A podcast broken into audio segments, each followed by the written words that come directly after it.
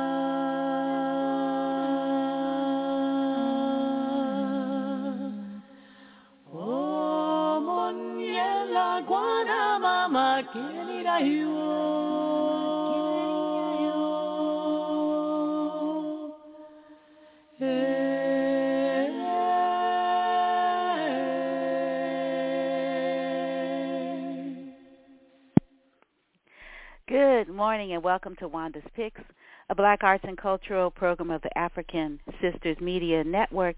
And that was Zion Trinity singing opening prayer to the African deity Eshu Legba, a deity that lets us know that we always have choices. We are never victims. And we are really excited to have on the air um, Mr. Troy Williams, um, who, um, yeah, wow, you know, I really admire his work as a journalist, um, as a media maker, and you know, as a really honorable person who has a great story to share with all of us, as well as you know, information about what he's up to presently. Um, I know he just took a position at Legal Services for Prisoners with Children. What is that position's title? Communications Manager. Communications Manager, right. And thank you so much for joining us on such short notice. I'm glad you were able to move your schedule around to fit us in. We're going to be talking about LSPC, Legal Services for Prisoners with Children, and All of Us and None for the next hour. Um, in a couple of iterations, you're going to talk about something that's happening tonight. It's going to be um, a film screening and panel discussion.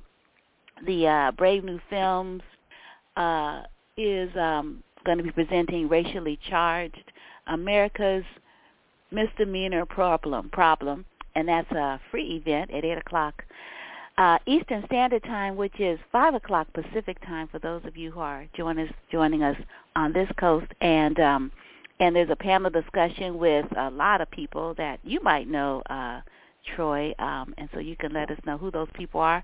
Would you happen to have that right in front of you? You could let us know now so people don't have to wait. um, I, I, I actually have to let me let me pull it up real quick because I, I. Okay, well I could read um, it. Um, it's uh, Deanna Hoskins, uh, president of JL USA, um, and uh, I don't know what the JL USA stands for. I know USA is this country, but um, I don't know what the JL part stands for.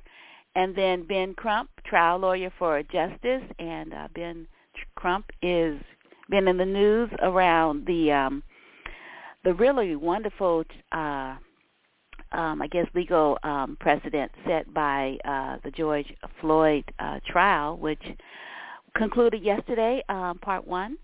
And uh, Talitha L. Uh, LeFlouria, associate professor at UVA, is at the University of Virginia, maybe. Uh, David Ayala, Ayala, uh, national organizer for FICPFM. And I know people don't spell out these acronyms because they take up so much space, but I don't know what that one stands for either. Uh, we've got uh, Chris Lawley, musician and father.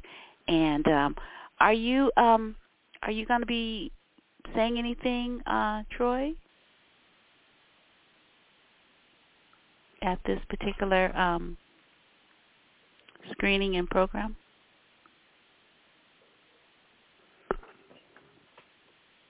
Uh-oh, did we lose you?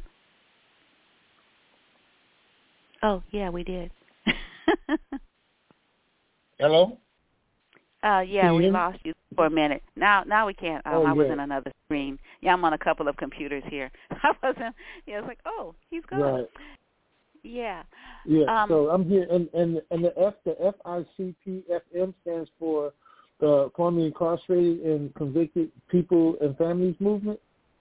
And Okay. um yeah, they they got some heavyweights. They got some heavyweights up there. So I'm gonna, I'm going to learn from these um these the people that are on this panel tonight. Um yeah, I'm I'm gonna be in in awe of who's on the panel, and and just glad to to to have the issues that are affecting us um represented in a way um that now like the world is, is paying attention um, to what we're going through. Mm, mhm. Right, right. Yeah. Um so tell us um before I read your bio um in a lot more detail than just telling folks your new um position um you know at Yeah, I- LSPC. yeah. Uh, uh, tell us what the film is about, racially charged, America's misdemeanor problem. So the um and I'm not sure if a lot of people know this, but you know, um Dorsey came in and told me about the film and um you know, showed me some pieces and um the film is like mostly all of the high profile cases of people who have been pulled over, they were pulled over because of misdemeanors. And so at the end of the day the the people are still um, losing their lives based on misdemeanor violations, misdemeanor stops, not even violations, but they're being stopped based on um, the the thought of they having committed some misdemeanor act, and then somehow that is that is risen to the um, you know to the area of place where people um, we're losing our lives, um, and this is no different than convict leasing. This is no different than um, the vagrancy laws. This is no different than how laws and crime was used as a way to keep us in place, to keep us um, from rising up. And as a people, like our 400 years of slavery is over. Like we're saying that's done. We're saying like it's time now to like y'all got to figure out something different. Y'all gonna have to figure out how to get along. Y'all gonna have to figure out how to stop, doing these racist politics and playing these racist games because we as a people are saying it's over. Stop it. Right. And so, they, I mean, the film. I went on to something else, but but this film really points to how we, how um, crime has been utilized, um, you know, to to keep us in place, to keep us down, to keep hmm Maybe for um, those who are not necessarily familiar with the tech, the uh, terms, what do you mean by misdemeanor? So a, a misdemeanor is basically um, like so you have a felony. You have crimes that are considered serious or or uh, or, or or or violent, right? And so the only thing a misdemeanor is saying is something minor. It's it's it's something. I mean, it could be a traffic violation. It could be, you know, one case, you know, a guy is jaywalking, right? Um, Mhm. Which there are certain ordinances that you know, city or state ordinances that may prevent stuff, but they don't really like. It doesn't really carry a weight, right? Um, um, I mean, it, it's not like a serious offense. It's not uh, something that is really considered like uh, criminal, even though it could be considered a crime. I don't, I don't know if I did a good job explaining that, but it is it's not a serious offense to where hmm you would need to stop somebody and pull a gun on them. Right. Yeah. Yeah, like what happened to the young person who um was 20 years old who had a expired tags on his car. Right. Right. That's Yeah, a traffic and- violation, right? Right. Yeah. Yeah. Mhm. And, and now he's gone. He's dead. And then just like you know, think about the sister a few years ago, who um, I'm trying to think what was going on with her car. Um, I don't remember. Did she have a light out or something? And um, and because she wasn't sufficiently um, sub- uh, you know, shows uh, I guess um appropriate servitude to the person who pulled her over.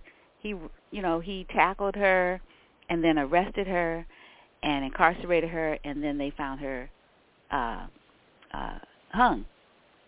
Yes. Mm-hmm. Yeah, right. yeah, right. And, and that was like, right. a, you know, like really. And she was just saying, just give me the ticket, leave me alone. You know, just give me the ticket. And, and he was like, and that's all they could do.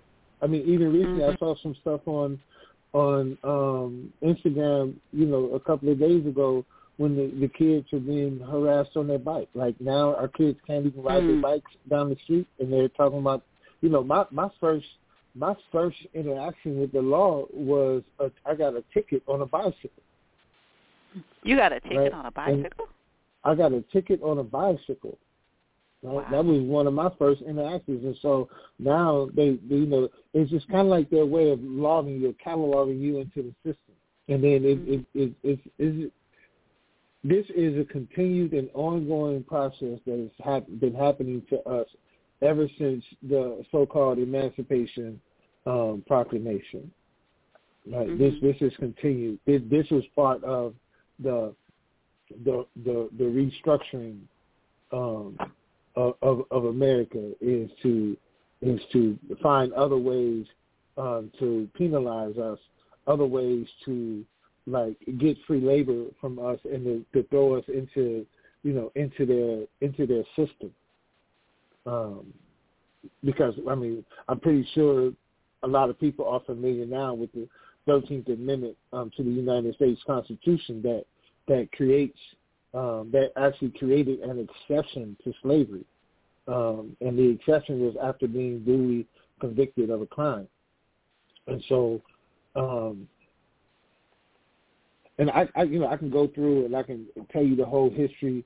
Um, some of that history will be told in the movie tonight. Um, mm-hmm. I, I hope people stay tuned in. Um, also, um, we we we have a couple of different events that are coming up. Um, uh, I think directly tied to this particular event is um, the event that we're having on um, May 7th, which is our we're launching our efforts to abolish bondage, um, and we're calling our ABC um, abolish bondage collectively, and we're asking we have to each state, there's several states as well that have these clauses, these exceptions to slavery clause written in their constitutions, and California is one of them. And what we're doing now, we're going to kick Jim Crow, you know, out of California. Jim Crow got to go. Right? He, he mm-hmm. Jim Jim Crow about to be homeless. We finna send we finna Jim send Jim Crow out of out of California, uh, mm-hmm. and, and he needs to leave this country. And so we're joining the efforts as other states are doing right now in, in order to uh, stop this racist, discriminatory acts that continue to throw us up into their system. And starting with racially charged is, you know, which shows that people are being pulled over um, based on race. They're being um, stopped and issued citations, and even their lives are being taken um, based on them this this unbeknownst, you know, to most of us that the the effort to get us into their system and get us uh, mm. get free slavery out of us. Mm, mhm. Yeah, yeah. You sound really really passionate about this. Um why is that? Well, I, I lived it. I mean, I spent half my life inside the prison system. My last eight years, uh, I worked as a video technician um, which mm-hmm. means, and most people wouldn't know this. When I ask people what do they think my job was, I, a lot of times people should get, you know, was you the cook? Was you, you know, the janitor? Did you clean up stuff? Right? Um, and no, I spent my late ass late my last eight years of incarceration. I spent working as a video technician, which meant that I helped run all of the programming and created shows um, and programming um, for the institution's channel um, inside, and I got paid all of thirty-seven cents an hour to do that. Mm. And and so I've been through. I even been through it as a child, where I was a triple seamstress operator when I was in youth authority, and worked for a joint venture program where we were actually showing um, we were showing uh, lingerie inside the prison um, or juvenile facility um, for a joint venture program. And uh, so I've, I've been through it. I've lived it. And then we come home. We work as firefighters. We do all of these things, and then we come home and we can't get a job doing the very thing that we did that we spent ten plus, twenty plus years doing inside. Um, and it just doesn't it doesn't make sense. You know, it just I mean it, it makes in one sense it doesn't make sense to us, but in another sense, um, like people other people would say, the system is doing exactly what it's designed to do. And now we're standing up and we're saying like no more. Like some things gotta mm-hmm. change. I don't want this for my grandbabies. Um, that's what I'm really passionate about. Our young people, you know, my to my young homies on the block, you know, I don't want this for them. Like we got to do something different. We got to do something different. You know, uh, uh, you know, we we home. A lot of us are home now, and we coming home to make some changes. Right. Yeah. Yeah. Well, let me um let me read your your bio, and uh, then we can continue talking about um, you know other other events that are directly linked to this one, and we can go into more detail. I uh, just uploaded the uh, the trailer. I could play it. It's really short. It's only like mm-hmm. a minute. If if you think that would work, be be really good to help people sort of yeah, I, you know I visualize uh, sort of what the film is about. And then maybe you could talk a little bit about Brave New Films, the um, uh, the producer of the work. Uh, they they've done some really really great work um, in the past and continue to do really good work. And um, yeah, so you mentioned that you you served 25 years of your life in juvenile and adult prison facilities. Are you from Oakland? No, I'm actually born in Chicago, um, raised oh. in uh, Lynwood in Southern California, and mm-hmm. um, I paroled to Oakland uh, um, almost seven years ago. Mhm. Okay. So, yeah, oh, Chi-Town. I, I, I love the Beto mm-hmm. well, for all for all sense and purposes, I'm a I'm a Cali dude. You know, I grew up in California. I left I left Chicago. My family left when I was very very young. So um mm-hmm. I've been in California all my life. Okay, Southern California. But hey, you know, there's a little bit of Chi Town there in your DNA. absolutely, absolutely, yeah, exactly. You don't take no mess. Mm-hmm. well, there's a yeah. lot of great history there. You know, you think about the Sabo, um, you think about um, all of the beautiful musical traditions that come out of there with the AACM, the Association of um, Creative Musicians. I mean, like, yeah. yeah. Um, right. yeah. Yeah, and then, you know, you think about, you know, the first president uh of of acknowledged African descent because you know they say that there were other black presidents, right. but we don't know them because they didn't acknowledge it. right. Right. Um, yeah. yeah, yeah. But that first first family, and uh, you know, particularly uh, Michelle Obama. But anyway, back to your bio. While incarcerated, um, you already mentioned that you became. Um, well, no, you didn't mention this part. That you became a certified paralegal. Uh, you did mention, you know, your your your video an award-winning uh, audio production program. You didn't mention that you were award-winning uh, within yeah. a prison called the San Quentin Prison Report. Uh, you co-founded San Quentin's finan- uh, financial literacy program and FEEL philosophy, which is financial empowerment, emotional literacy. Uh, and you served as the executive director of San Quentin's Restorative Justice Interfaith Roundtable. After paroling in 2014, you served on the Alameda County Probation Chiefs Advisory Council, San Francisco District Attorney's formerly incarcerated advisory board, Oakland Public Safety and Services Oversight Commission, and a broad member uh, for Uncommon Law. Uh, let's see. Hmm. Oh no, board member for Uncommon Law. I don't know why I'm seeing broad um, board. Oh, that's why because it says broad, not board. Sorry. um, the Oakland Private Industry Council, um, the Northern Calif- Northern chapter of the Society of Professional Journalists, Open Gates Men's Advisory Council, and the Life Comes From It Fund Advisory Circle. You are a busy, busy man. Um, you have worked as a youth program development specialist, restorative justice facilitator, motivational speaker, editor-in-chief of the San Francisco Bayview National Black newspaper, where I write, multimedia producer and program coordinator for the Restorative Integrated and Self-Educated, or RISE, uh, Scholars Program at Chabot College, columnist for the Oakland Post, actor, cinematographer, filmmaker, and podcast producer. So what's your podcast so people can tune in?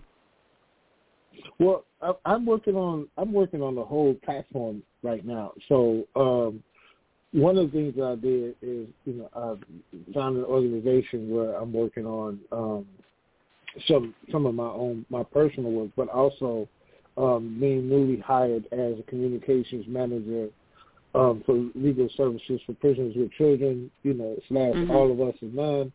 Um, we're going to be recreating some of the podcasts that we have there. Um, there mm-hmm. was an old podcast that they used to do called Without Walls. Um, mm-hmm. So we're, we're gonna we're gonna revitalize some of these um, older podcasts, and I have a bunch of things coming. If people want to look at me personally and find out what I'm doing, mm-hmm. you can go to yes. TroyWilliamsJournal.com, and I automatically want you to tune in to um, legal services for prisoners with children or prisonerswithchildren.org and find out what we're doing and come to our events. Um, we have a Quest for Democracy that's happening on May 4th, and we have our May 7th event, as I talked about. Um, we are um, kicking Jim Crow out of California. Um, Oakland rejects slavery campaign. Um, we're not taking this in Oakland. I love Oakland. Oakland, Oakland don't play. I love Oakland. No, Oakland doesn't play. Oakland. Oakland, mm-hmm. Oakland don't play. They ain't going for it. Mm-mm. Come down here with that mess if y'all want to. yeah, but uh I love it. I love it. So we got a lot of we got a lot of good stuff going, and uh, you know the the goal is just to keep getting the word out and to let like my my biggest theme is you know, not only to tell, you know, the the status quo that, you know, things are changing, it's, it's time for a change and, and we're we're not asking and we're not um we're not accepting no um things are going to change. And um also to our young people that's out there like like like my whole goal is to inspire them um you know that that change is coming. Like like like let's we got to stop, you know, allowing these people to trick us into thinking that we less than who we are because um, we were meant to be great, and and and it's time to rise to that. It's time to, mm-hmm. to rise to that as a as a people, not just individually, but as a people. Mm-hmm. Right, right, yeah. certainly, certainly. So I'm still making my way through your bio. Um, in 2018, uh, you were awarded a Soros, and this is your short bio, a Soros Justice Fellowship, where you um, uh, are, I think you, where you are working to create a national multimedia platform and community engagement program yeah. that will help formerly incarcerated people document their experiences and engage the public. So we have to have you on just to talk about you. Um, and then yeah, in 2020, hmm, go ahead. I'm sorry. I'm sorry. Go ahead. Um, yeah, we can no, come I back. Was, I was just, yeah, I was just saying that the the platform is restorative media, right? And so okay. the right. restorativemedia.org is that platform, and it, it will be um, launched shortly as well. Okay, cool, cool. Yeah, well, when it gets ready to be launched, you come back on and talk more about it.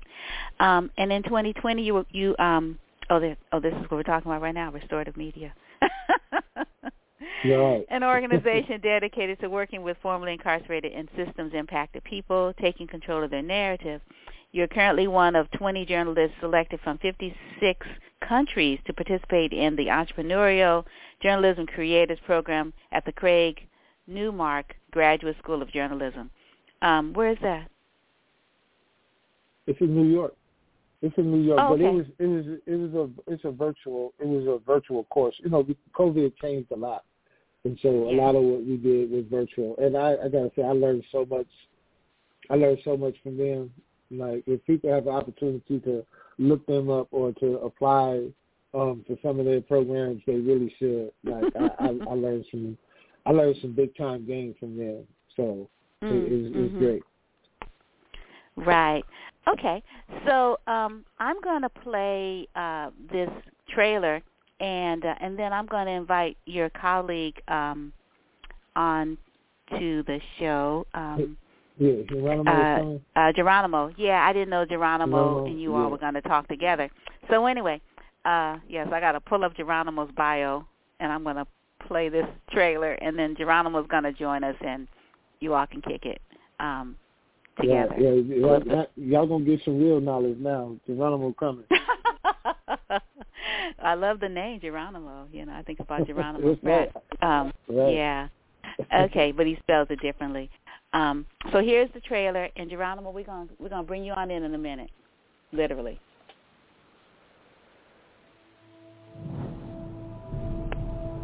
You act like I really just committed a serious crime. You did do something illegal. You crossed the crosswalk. Misdemeanors have historically been the chump change crimes that we didn't pay attention to. I've done nothing. All I'm trying to do is go home, man. These laws didn't happen by chance. From the Reconstruction era to modern day, you see the fingerprints everywhere. John Clark was convicted on a misdemeanor gambling charge and was forced to work on a chain gang. To sell prisoners into slavery, you first have to arrest lots of people. You say you're going to jail, and I'm like, what for? This will be a part of my story for the rest of my life. The emaciated convict laborers work their entire day barefoot. You're their slave with their shackle on your foot. The problem isn't bad apple cops. The problem is the system is working the way it's supposed to.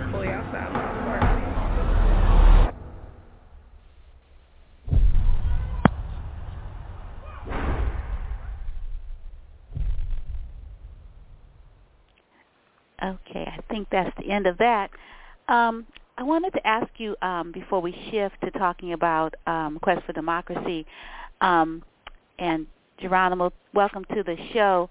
If you could tell Thank me a little bit about um, uh, Brave New Films, um, if you know anything about them, uh, Troy.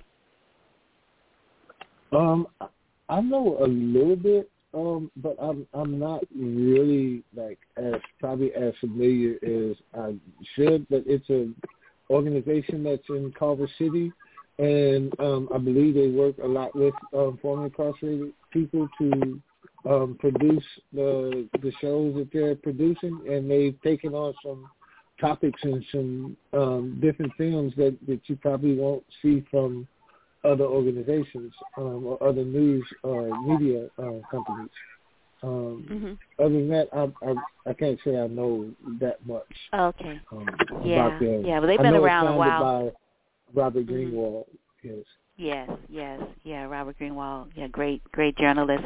And how do people watch the film this evening? Um, do they go to LSPC website and there's a link there? How how do they register for the film? Um, you know, for the screening and make sure they're you know in the room this evening at five Pacific time, eight o'clock Eastern time. Um, well, I, there's a link that I have, um, and we posted that link on our um, Facebook page. So if they go Okay. to our Facebook page and see the um, you are you're you're all invited video that was Mhm. posted a couple of days ago, um, that's one way of getting there. They could go to Eventbrite as well and um, look up racially charged tickets, and um, they should be able to get it from there. Or follow the um, FICP FM um, on Eventbrite, and, and you can view it there. So probably You mean formerly easiest way would be to incarcerated and convicted people and families movement? Is that what you mean by the acronym? Yes, yes, Okay. yes. You can Google that and Google Eventbrite. It should come up, but probably the easiest way for them is to go to the LSPC or All of Us or None Facebook page and look up the video. You're all invited and click on the link in the video and it will take you right to this registration page. Okay, great. Yeah, and I'm and I'm going to also link to it um, here in the description for people who are listening this morning. So Jeronimo uh, Aguilar, you are an LSPC 2021 Ronald Elder Freeman Policy Fellow. Congratulations. Thank you, thank you. I appreciate it, and uh, thank you for having me on. Oh yeah, I'm happy you could you could um, join us. Really, really excited about about this conversation that's going to be expanded that we touched on, um, you know, just a little bit ago that you were listening to. You're a graduate of Cal State Sacramento, and um, yes. your bio says that you are passionate about making sure policies in our state reflect the people they serve. That's important. You're committed yes. to uplifting black and brown people, native people, and uh, indigenous people, and ensuring that those who are directly impacted um, by these policies use their voices to ensure change and solutions. You're a father, a rising community organizer, and you reside in Northern California. And yes. and I know that you were really excited about you know folks getting the vote back. You know, last yeah. last uh yeah last year in in the um in the November um elections. So that was really exciting. How many people can vote now that couldn't vote before? Uh, let's see. From Prop 17, I believe it restored um, at least at least twenty thousand. But let me uh, let me do a quick uh, research for you, um, so I can get a get a more accurate number for you. Uh, but more importantly, yeah, we, we restored the, the, the voting rights of folks. Um, and you know, it's just it's people power, right? And so we're able to mm-hmm. to really uh, you know build a voting block. Um, and, and there's lots of like like Troy said, man, it's it's as old as as uh, you know sliced bread as far as them uh, coming up with policies and ways to keep us from engaging in in the political system, right? Um, mm-hmm. So it was really an honor to see Prop 17 go through and for us to restore the voting rights for those on parole and, and really start to, uh, like I said, build a voting block to, to build power.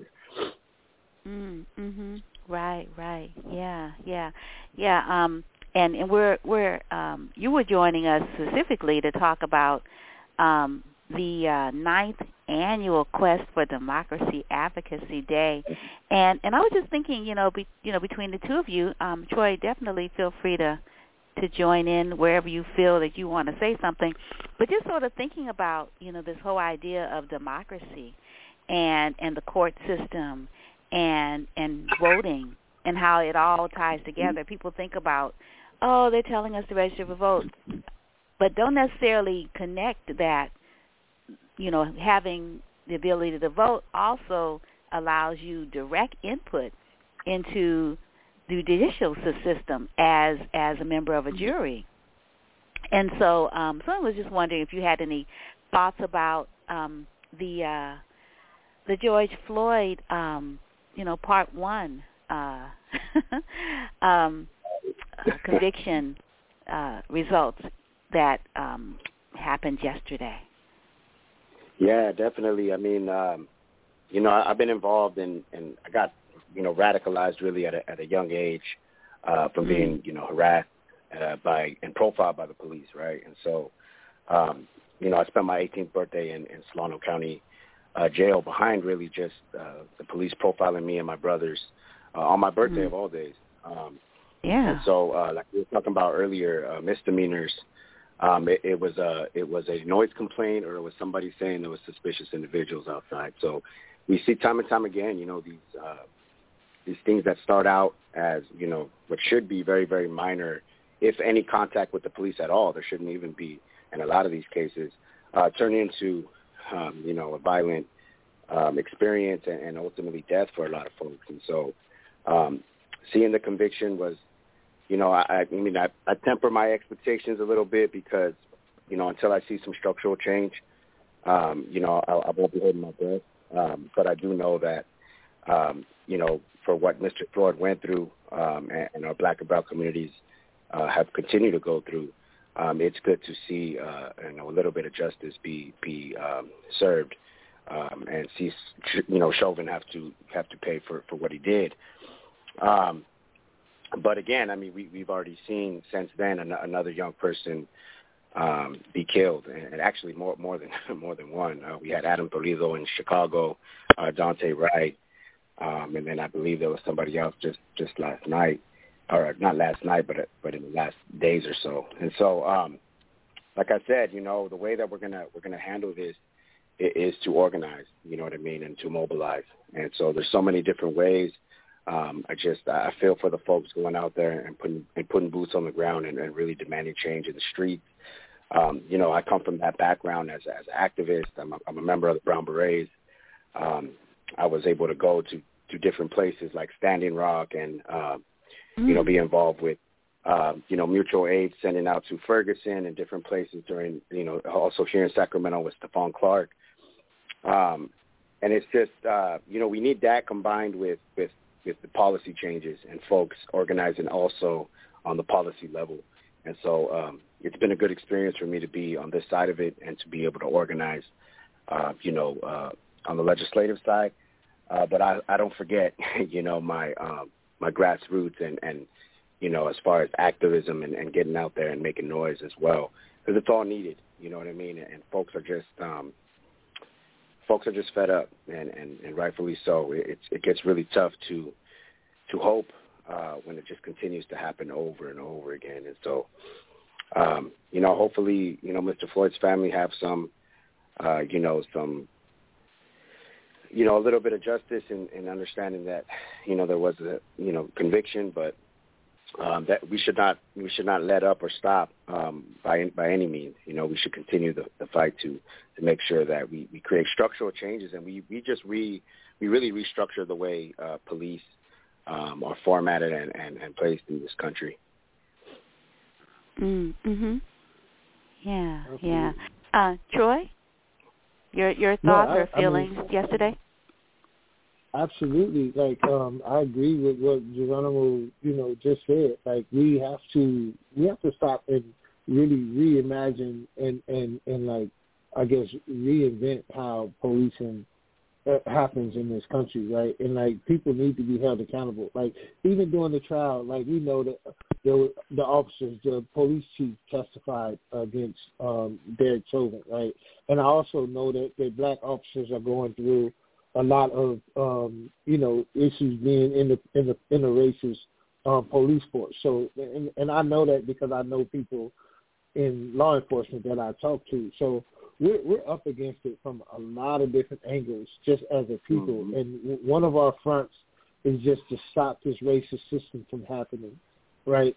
Um, one of our fronts is just to stop um, stop our kids from being fed into the system in a, in in a way that negatively in, you know impacts us as a as a as people um, in this country. And so, you know, I, I mean, my love and just my my heart just goes out to um, to George Floyd's family.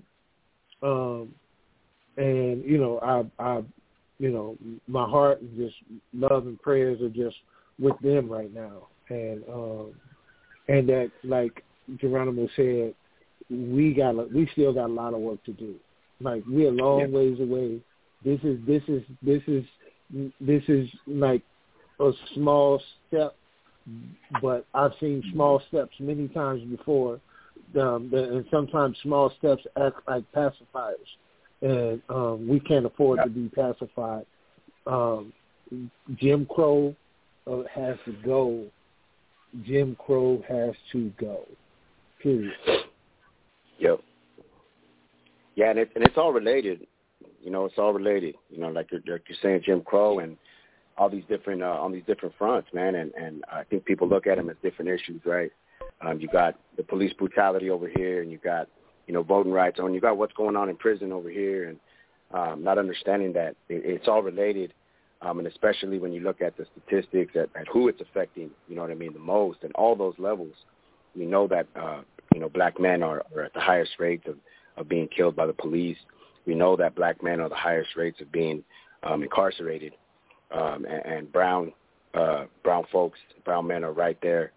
Um, you know, not up to the levels, but definitely disproportionate. Right. And so um, when we have those kind of trends, you know, it, it, it's we got to understand, we got to make those connections that it's all it's all related, and it's all part of a kind of a colonial uh, system um, that that from the gate uh, didn't didn't humanize us. And so, in order for us to pass, you know, the the, the the progress that we have made through the civil rights and through, like you said, the emancipation and some of the some of the rights that we've been able to gain has been through people organizing and coming together and putting themselves on the line um, in order to make a change. You know, so we just Absolutely. we just got to keep that legacy going.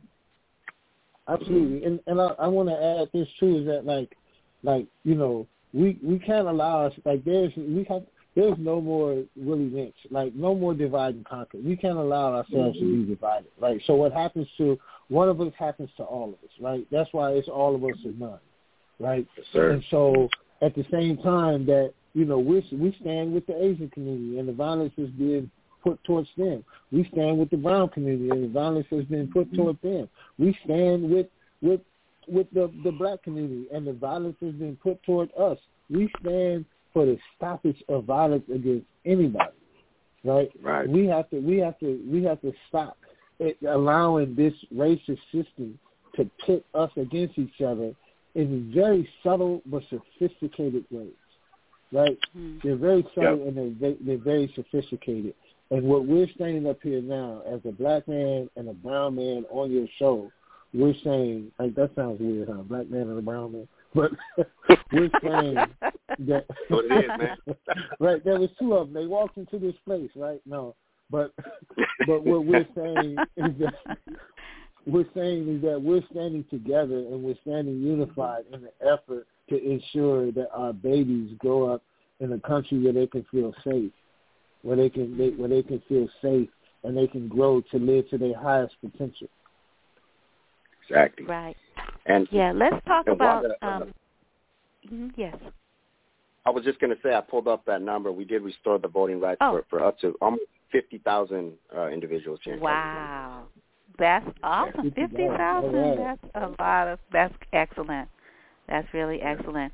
Yeah. Well what you were saying, both of you were saying, um, sort of ties directly into um the whole idea of uh Quest for Democracy, uh, Advocacy Day. So I wonder if you could talk about that um, in our, in our uh, closing moments or minutes. We have about mm, uh, about 15 minutes. Yeah, because it is it is so it's so important that um, legal services for prisoners with children and All of Us or None uh, started uh, the quest for democracy, particularly you know sort of having people that felt really alienated from the system, you know, from the government system, realizing that whoa, we can write laws. These people serve us. Like even if we can't vote, they still serve us because we're still paying taxes, and that's how Yep. they they make their living from us. so yeah, and now with the vote restored for fifty thousand folks, that is really awesome. Um, you know they're going to be hearing from a lot more people, and and then you know the way that LSPC and All of Us or None stepped up, you know, given the pandemic, and said, well, we're going to have an eighth. we're just going to do it virtually, and it was phenomenal. Oh my God, you know, like the the famous entertainers, you know, like Wapale and the legislators, like joining us in you know in the uh, online platform that you all used. I mean, Yes. and all of the things that were kicked off last year, like the Wednesday program, you know, featuring people from all of us and none movers and shakers and organizers from around the country, so we could see so what was going on with people around housing, around the, the you know the COVID nineteen impact, you know, on loved ones. I mean, it was just you all are really doing it. So anyway, uh, go ahead, take it away, Jeronimo. Yeah, thank you, Wanda. Thank you for that for that segue. That's that was perfect. Um, and I just want to say, I mean, um, you know, given given the severity of what we're going through with the pandemic, and and again, how we see how uh, disproportionately um, our communities have been affected, right, through through the through the pandemic and through you know folks that have lost their jobs or folks that have gotten sick because they've had to continue working. Um, you know, um, I have family members that that still work in the field as day laborers, and they haven't taken a day off since the pandemic started. And so it just blows my mind to see the, the uh, you know, um, the working conditions and, and those type of things that we still see in in being the, the most wealthy country in the world. Um, so I think it's more important than ever this year for us to show up and to make sure that we are vocalizing our, our support and, and really advocating for ourselves. Um, and so, yes, we have Digital Quest for Democracy Advocacy Day. It's on Tuesday, May 4th from 10 a.m. to 2 p.m. And we got some real, uh, some real cool uh, speakers and entertainers this year. I don't want to give away too much, but uh, a little bird told me Brother Cornel West might be doing a video submission for us, um, as well as uh, Quetzal, uh, who won a Latin Grammy some years ago. He's going to be doing some entertainment and also hopefully highlighting some of the work that um, his band does inside, working and doing workshops um, throughout the, the prisons in California. And so as a way to, to get them to, you know, reimagine themselves somewhere else other than um, in a cage, you know, and, and, and so um, it's a it's a day where we all come together. Wanda, you said it perfectly as far as folks that have been disillusioned by the system, folks that have been deemed, uh, you know, uh, throwaways, and people that, you know, aren't aren't aren't uh, you know aren't valued, and your voice doesn't matter because you made a mistake or or or this, that, and the other. And so to get all these folks together, and, and we also got to understand that you know, um, in, in our communities, when when we get locked up or, or something happens, it ain't just us, right? Our, our families get locked up with us, um, our moms and our sisters and our brothers and our children, um, and to see all the folks that are uh, also system impacted and then be able to come together as well, uh, people that have been going through a lot of pain, um, and that are able to speak that pain into power um, on Advocacy Day is very, very important. Um, and so, yeah, we're going to be meeting with lots of legislators as well. Uh, besides the, the entertainment that's really going to get us, you know, inspired and stuff, we're going to be meeting with folks and really pushing uh, lots of great policies that we got uh, this year going. Um, we're, we're co-sponsoring uh, 10 or 11 uh, bills because, you know, we, we were starting to try to pick, all right, which bills, and, and there's just so many important issues. Um, but we, we would have jumped on more if it wasn't just for capacity reasons.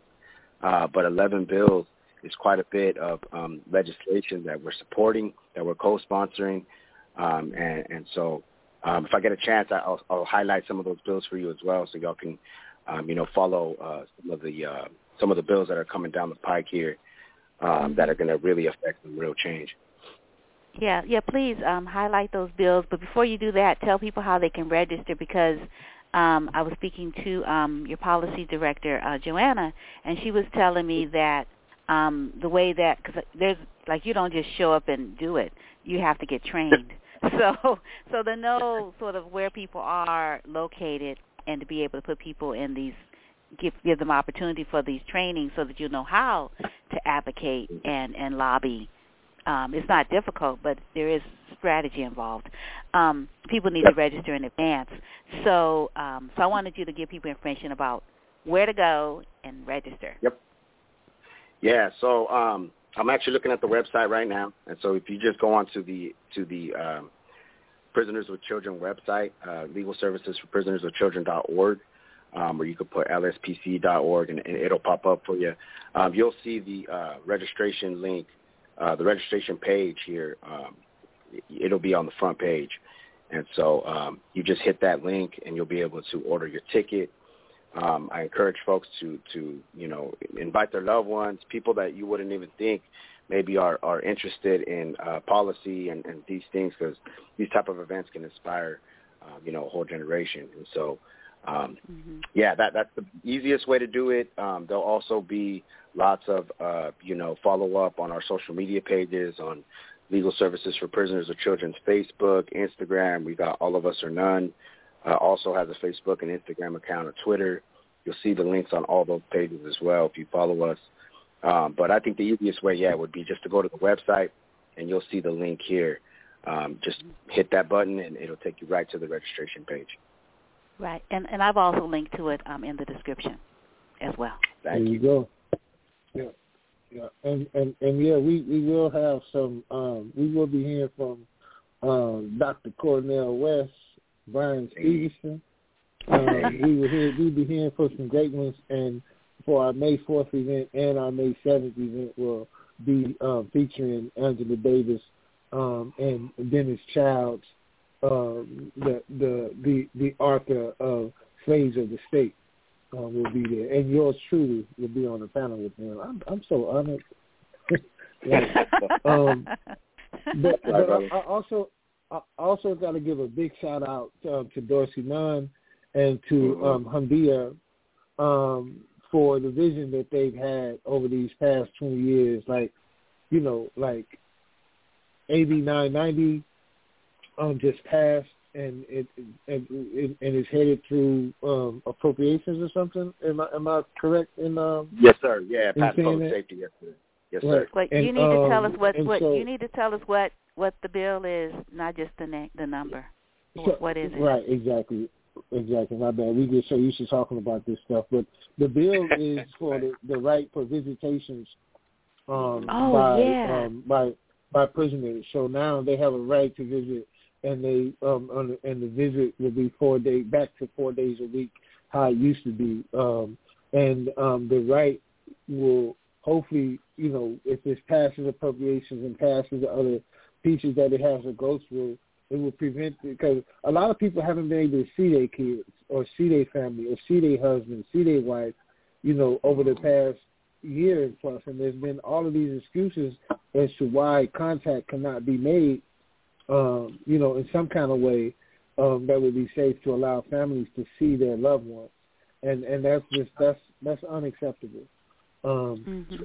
And so, big shout out to you know one of our coworkers, Ivana and her team um, for all the work that they've done to get that bill passed for our loved ones who are still uh, incarcerated um, right. as well. So once again, and I, want to and I want to mention um, Ivana is um, she's the uh, project director for the Family Unity Project, and right. and also wanted to to mention that there was a really great press conference with uh, Representative Bonta, Rob Bonta.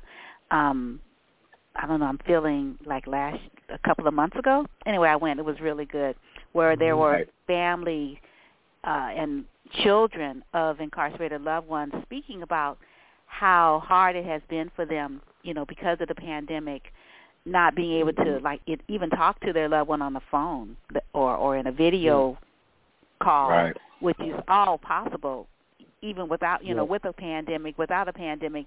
I mean, it doesn't take anything to be able to get facility the facility being able to like make sure that at least the loved one can have a video call with their their family.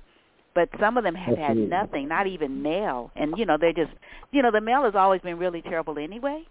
Um and Right. and Dorsey was talking about how you know that the loved one is is criminalized. And and you know and the grandmother or the the child like like why are they being criminalized? All they're trying to do is you know send their loved one a letter you know Right. and and and that sort of has to go through all these different levels of scrutiny and then a lot of times stuff gets sent back to the Yeah. person as if something was wrong with it so yeah so and then Bonta was also mentioning with this bill that there will be money included so that people could stay for the weekend and they could go more than one time to visit their loved one because you got to travel Mhm. like distance to be able to see Yeah, somebody. I mean, it, like it takes hours and hours because because folks are like in the desert, like almost in Nevada. If you're going one Yep. place, or I mean, Mhm. it's far. It's far. It's far. It's, it's definitely far and Mhm. challenging. But the thing, you know, that but that, I mean, I think that's the, the theme of this entire conversation for today is that it just it all fits. We're starting off um, today um, with this film Racially Charged, where we take a look at how our people are being led into the system and, and murdered based on, you know, misdemeanor stoppings, um, traffic violations, you know, and are just being treated less than human. Um, and, and you know, and I'm not trying to demonize every every every police, and and and and at the same time, the ones that are doing wrong, you gotta go. It's time to go.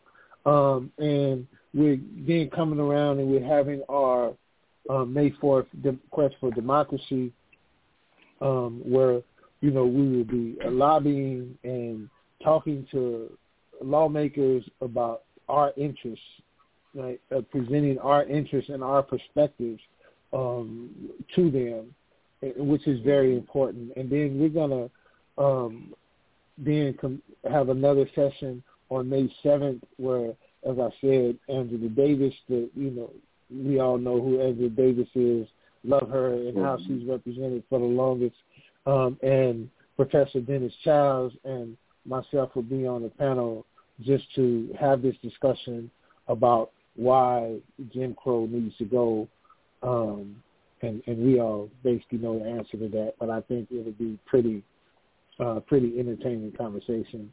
I get to be with Mhm. these two great people on the panel. Mhm. Yeah, Yeah, and for the for the event on the seventh, um, where can people find out more about that? Where is that located? Um, once again, you can go to um, prisonerswithchildren.org and um, you can uh, um, slash ABC.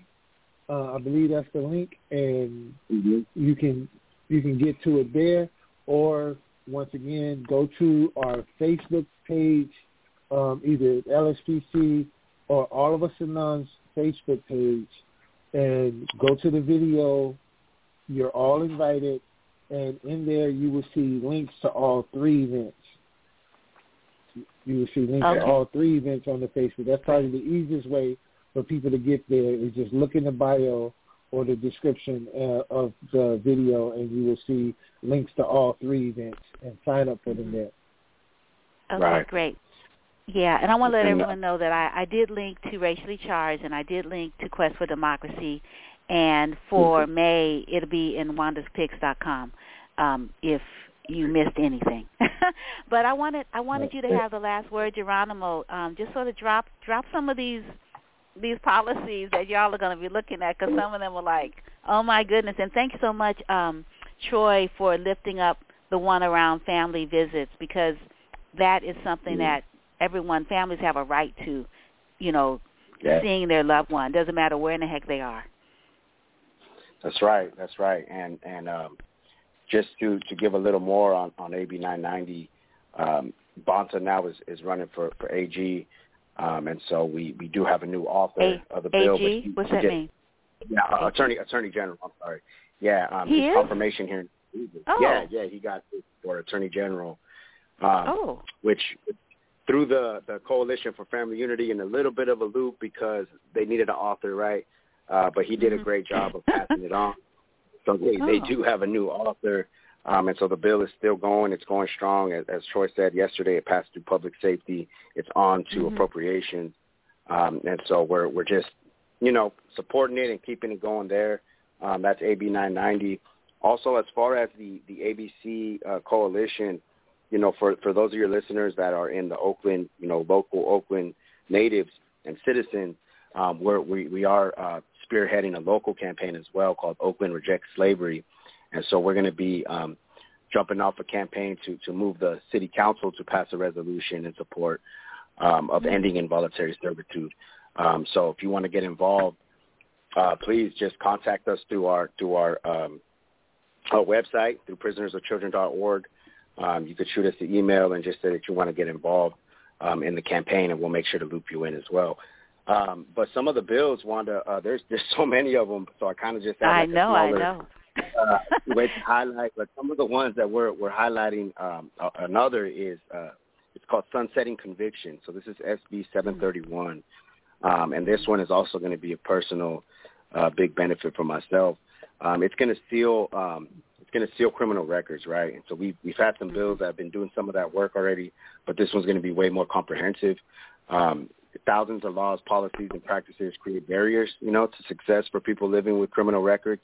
Um, and so this bill would implement a comprehensive system to seal uh, arrest records for folks. So, um, you know, we know folks uh, trying to get housing, trying to get employment. There's just so many things, and these records just rear their ugly head, whether they be five, ten years ago, or whatever. Um, and so people aren't able to move on with their lives, and this is after already serving the time.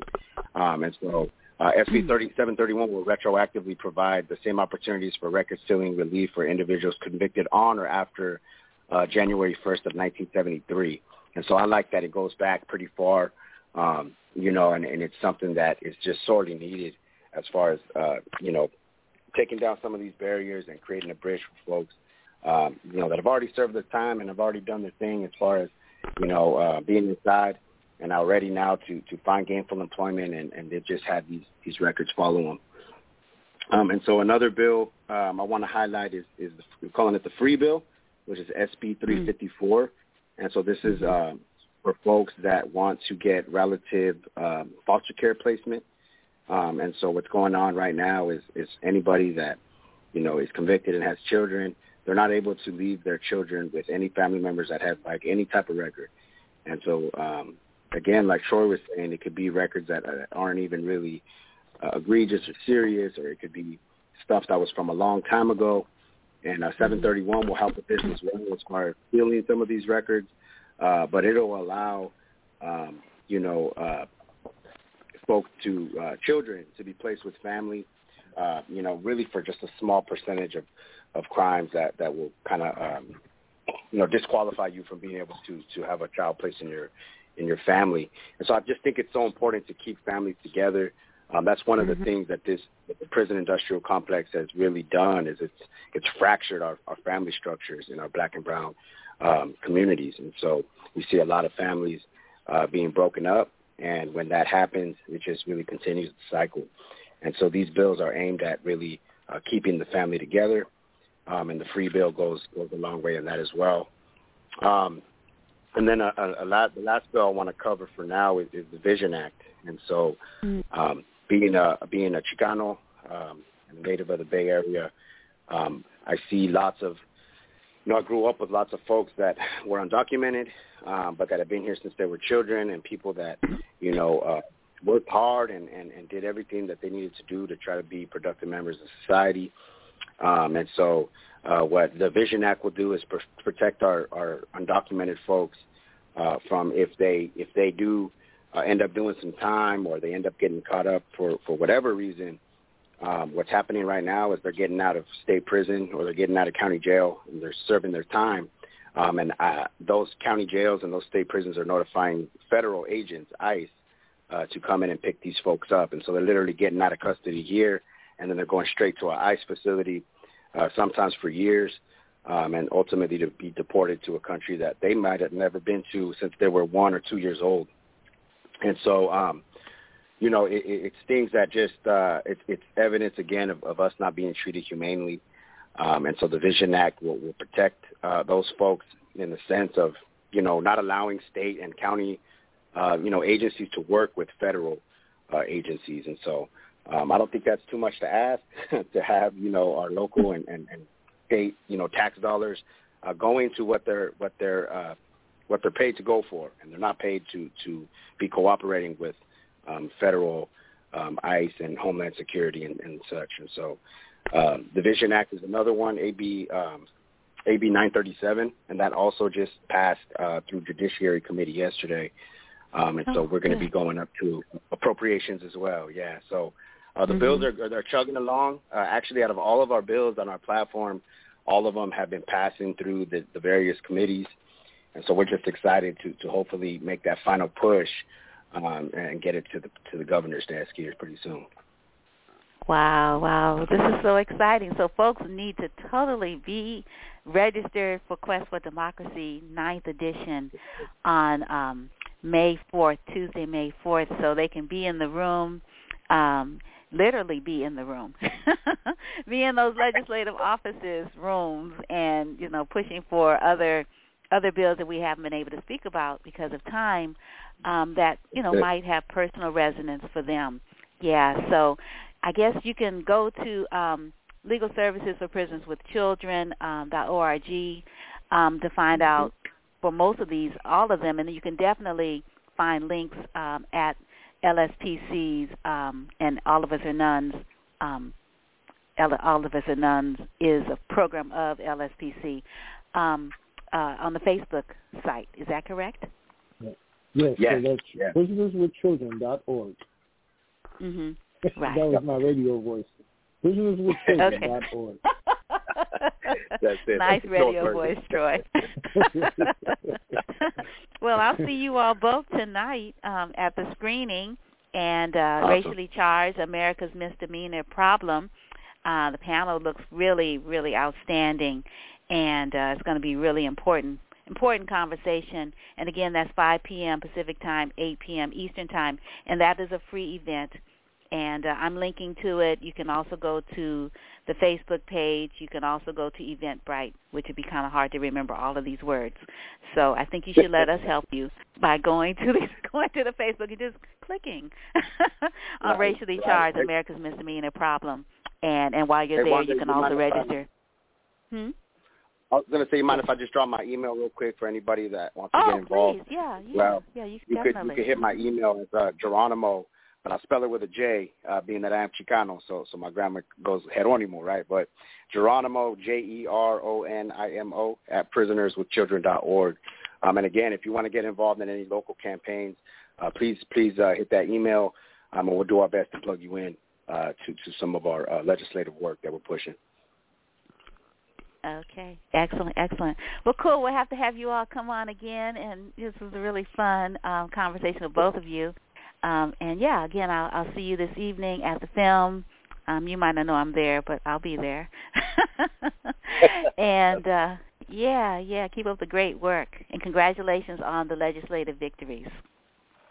Thank you, Wanda. Appreciate it. Absolutely. Thank right, you all take good Thank you, care. Wanda. You're welcome. All right, Peace go. and bless. Okay. hmm All right. Bye. Bye. Bye bye.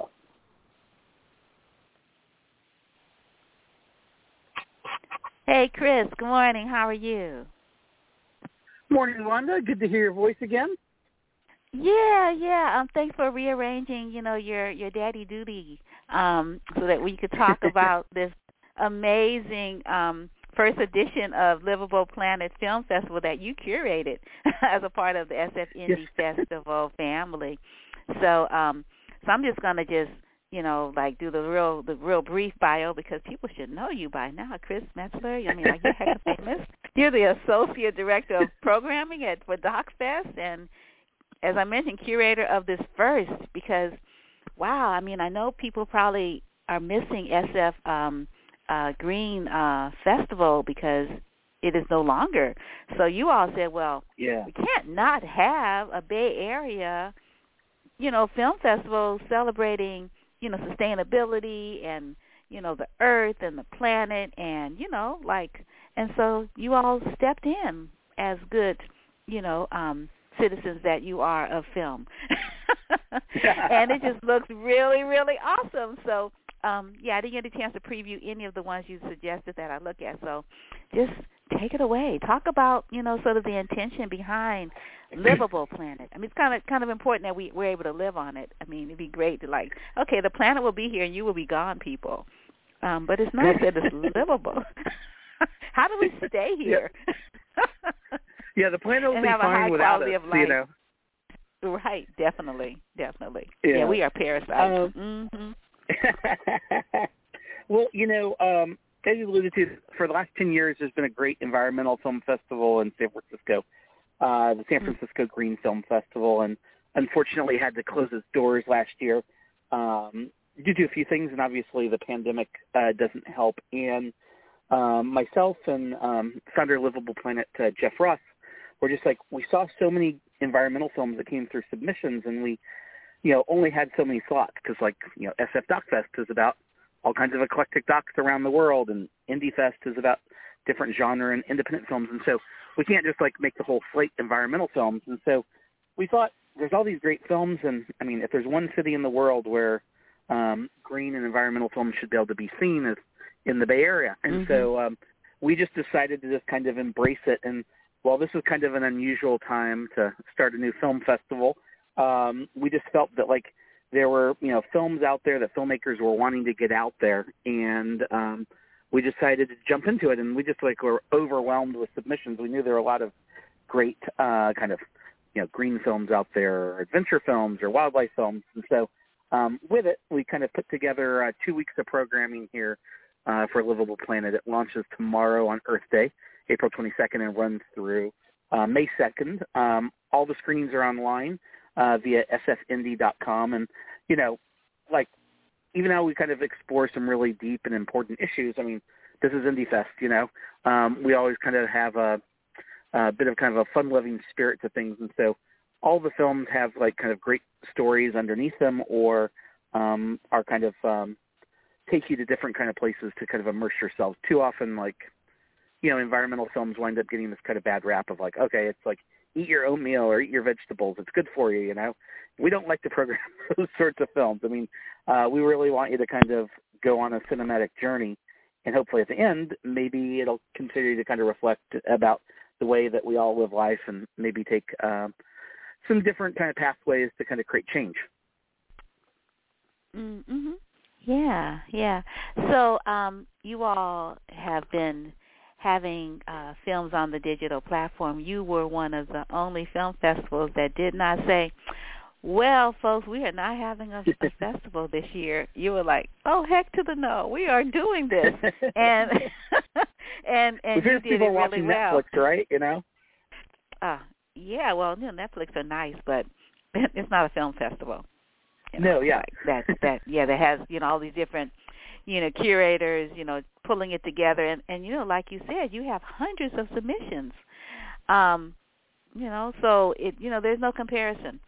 So tell us, you know, so like what are the opening films and um, you know, some of the categories and uh, any any new films, you know, filmmakers that are local to us, and then you know, of course, I'm interested in films that have something to do with the African um, diaspora, you know, um, black folks, black folks. So yeah, we can sort of in that order. okay, cool. Well, you know, um, you know, uh, just to kind of uh, kick things off, is like you said, is you know, I mean, we love throwing in-person festivals. You know, I mean, it's great mm-hmm. to be able to meet makers. You know, just kind of be in the theater of the Roxy and just kind of kick back and um, you know take this journey. Um, but we had you know a slate of films for last year, uh, SF Doc Fest, and we were like, no, we don't want to do a virtual film festival. No, we don't want to, and we kept on kicking the can down the road. And eventually, our filmmakers were just like, we would prefer to be a virtual film festival than there to be no film festival. And in the end, you know, um, obviously we serve our audiences in San Francisco, but our collaborators are, you know, the filmmakers. Um, so we gave it a go uh, with our first virtual film festival in September, and it went really well. And so we just decided, like, who knows how long this pandemic is going to last? And there's a lot of great films out there, and if people are willing to sit at home and watch Hulu or Netflix, right, maybe they're willing to watch some kind of independent curated film festivals. And I think that there's kind of in some ways a thirst for it in the sense of like you want something a little bit different, you know, uh, something maybe a little bit authentic. And so um, we took that in mind with programming Livable Planet as well. And so our opening night film is a really terrific film, Landfall, um, which follows uh, the journey um, of kind of Puerto Rico's recovery after this kind of twin cataclysm of uh, both, um, you know, Hurricane Maria striking several years ago and uh, kind of an economic collapse, and basically, um, you know, explores the kind of colonial roots um, of that kind of led to this disaster, but also uh, the people's kind of hope and inspiration to kind of recalibrate and kind of build uh, their community back in better and stronger ways. And the thing that's really neat about the film is it's, you know, it's not really about just like the facts, you know, it really just kind of introduces you to several different characters and you follow them in this very kind of poetic story. And so in some ways it's kind of, you know, it's not, doesn't provide all the solutions, but it provides you a vibe of what's going on there. And in some ways I think it might be kind of a more honest, um, sort of portrayal than, you know, uh, kind of a more of a, you know, up from the sky sort of viewpoint that maybe people would often take with a film.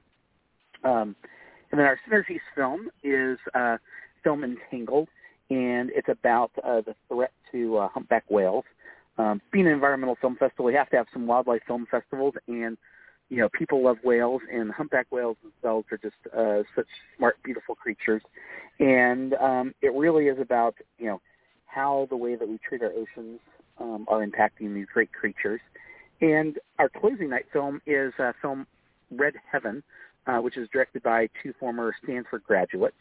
And uh, this one is just, you know, we couldn't find a, like a great science fiction narrative film uh, to kind of program, uh, but this game was pretty close because it's a documentary of seven people who volunteer to kind of train for Mars, you know, and so they get sent out into the middle of the desert and kind of have to live uh, many months as if uh, they're recreating the experience of a journey to Mars. And so I think none of us really want to go live on Mars, you know, but sometimes people kind of present it that as the solution of, hey, if the Earth is you know effed up, uh, let's just go to Mars. And so uh, here's kind of a what if sort of situation. In the end, it's kind of a a fun sci-fi sort of documentary.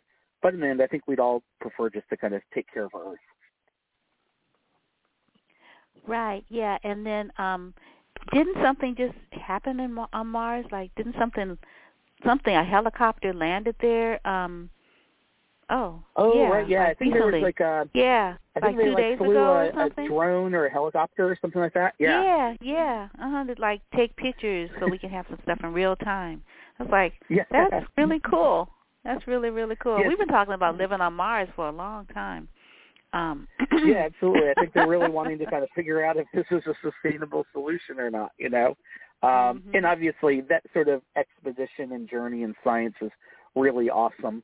Um so obviously I'm a fan of exploring outer space, but I want to choose to go to Mars. I don't want to have to go to Mars because I have to, you know.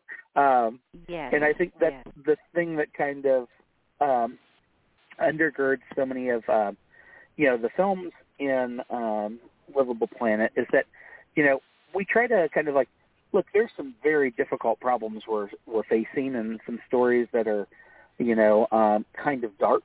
Um, but you know, there's always this kind of aspect of hope. I think to a lot of the films, in the sense of like their solutions to these uh, you know problems. And actually, um, there's a great film um, from Africa called uh, "Women Hold Up the Sky," and it Mm, profiles several different um, female activists, environmental activists, in kind of more traditional communities in Africa.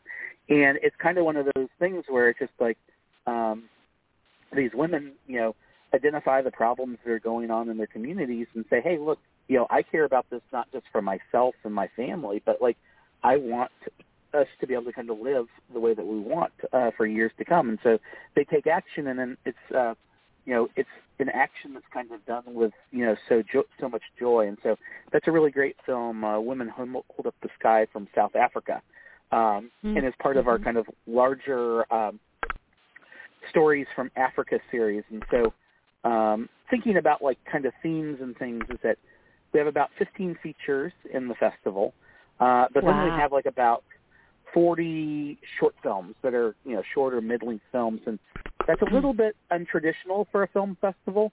Um, Mm. Usually we we you know we have short blocks, but um, one is being in this virtual environment, we can uh, program more shorts because if you go see a short blocks in a theater, uh, you Mhm. know, if you program one film that the, some people in the audience don't like, they might just walk out because they're like, okay, I don't want to sit through this. Whereas if you're at home and you want to skip it, you can. I mean, look, we think all these films are wonderful and you should watch them all, but like having the option, you know, um, that kind of independence and control, um, you know, is an interesting choice. And so, um, what we found as we kind of dug deep into kind of green film festival programming is that there's a lot more like short and middle length films made of environmental subjects than like feature films.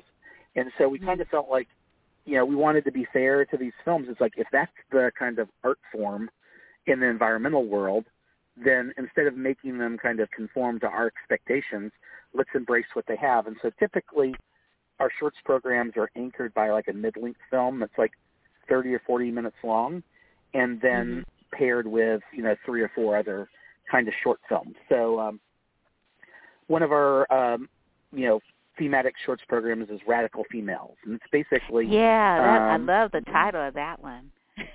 yeah, we just we felt like we just needed to kind of embrace it because it just it totally synced up with the vibe of these films, you know. And so, you know, uh, there's a film on like uh, you know uh, young girls that are skateboarding and surfing, you know.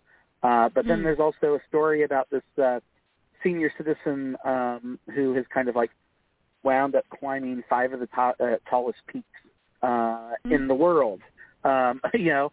And so um, it just shows you that no matter where you're at or your age, you know, that you can kind of, um, you know, be an adrenaline junkie and get out there in the world, you know. Um, There's also a short film on uh, Greta. Um, I'm spacing on her last name, but the young kind of environmentalist from um, uh, the Netherlands, who kind of took uh, the world by storm here about a year ago. And oh um, yes, I know you're talking about yes. Yeah, I'm trying mm-hmm. to remember what Greta's last name is. It's like we're it's like on, we're on a first name basis with her. um, uh, and uh, there's a actually a film in that program, The Chapel, uh, which is about an environmental activist who took on a. Is her name um, Greta um, patrol- Greta Thun, Thunberg? Yes, Greta Thunberg. Yes, there's a film on Greta Thunberg which is really great. Mm-hmm. Um, and then we have a local film uh, by director John Antonelli, who's a great documentary filmmaker and actually is one of the producers of the shorts that go with the Goldman Environmental Awards each year. And actually, one of those Goldman Award winners uh, is featured in the movie The Chapel, and uh, that's about a woman up in Washington who kind of took on uh, a refinery that was polluting her town up in Washington. And so that's Mm. called The Chapel, Mhm. and that's part of the Radical Females program.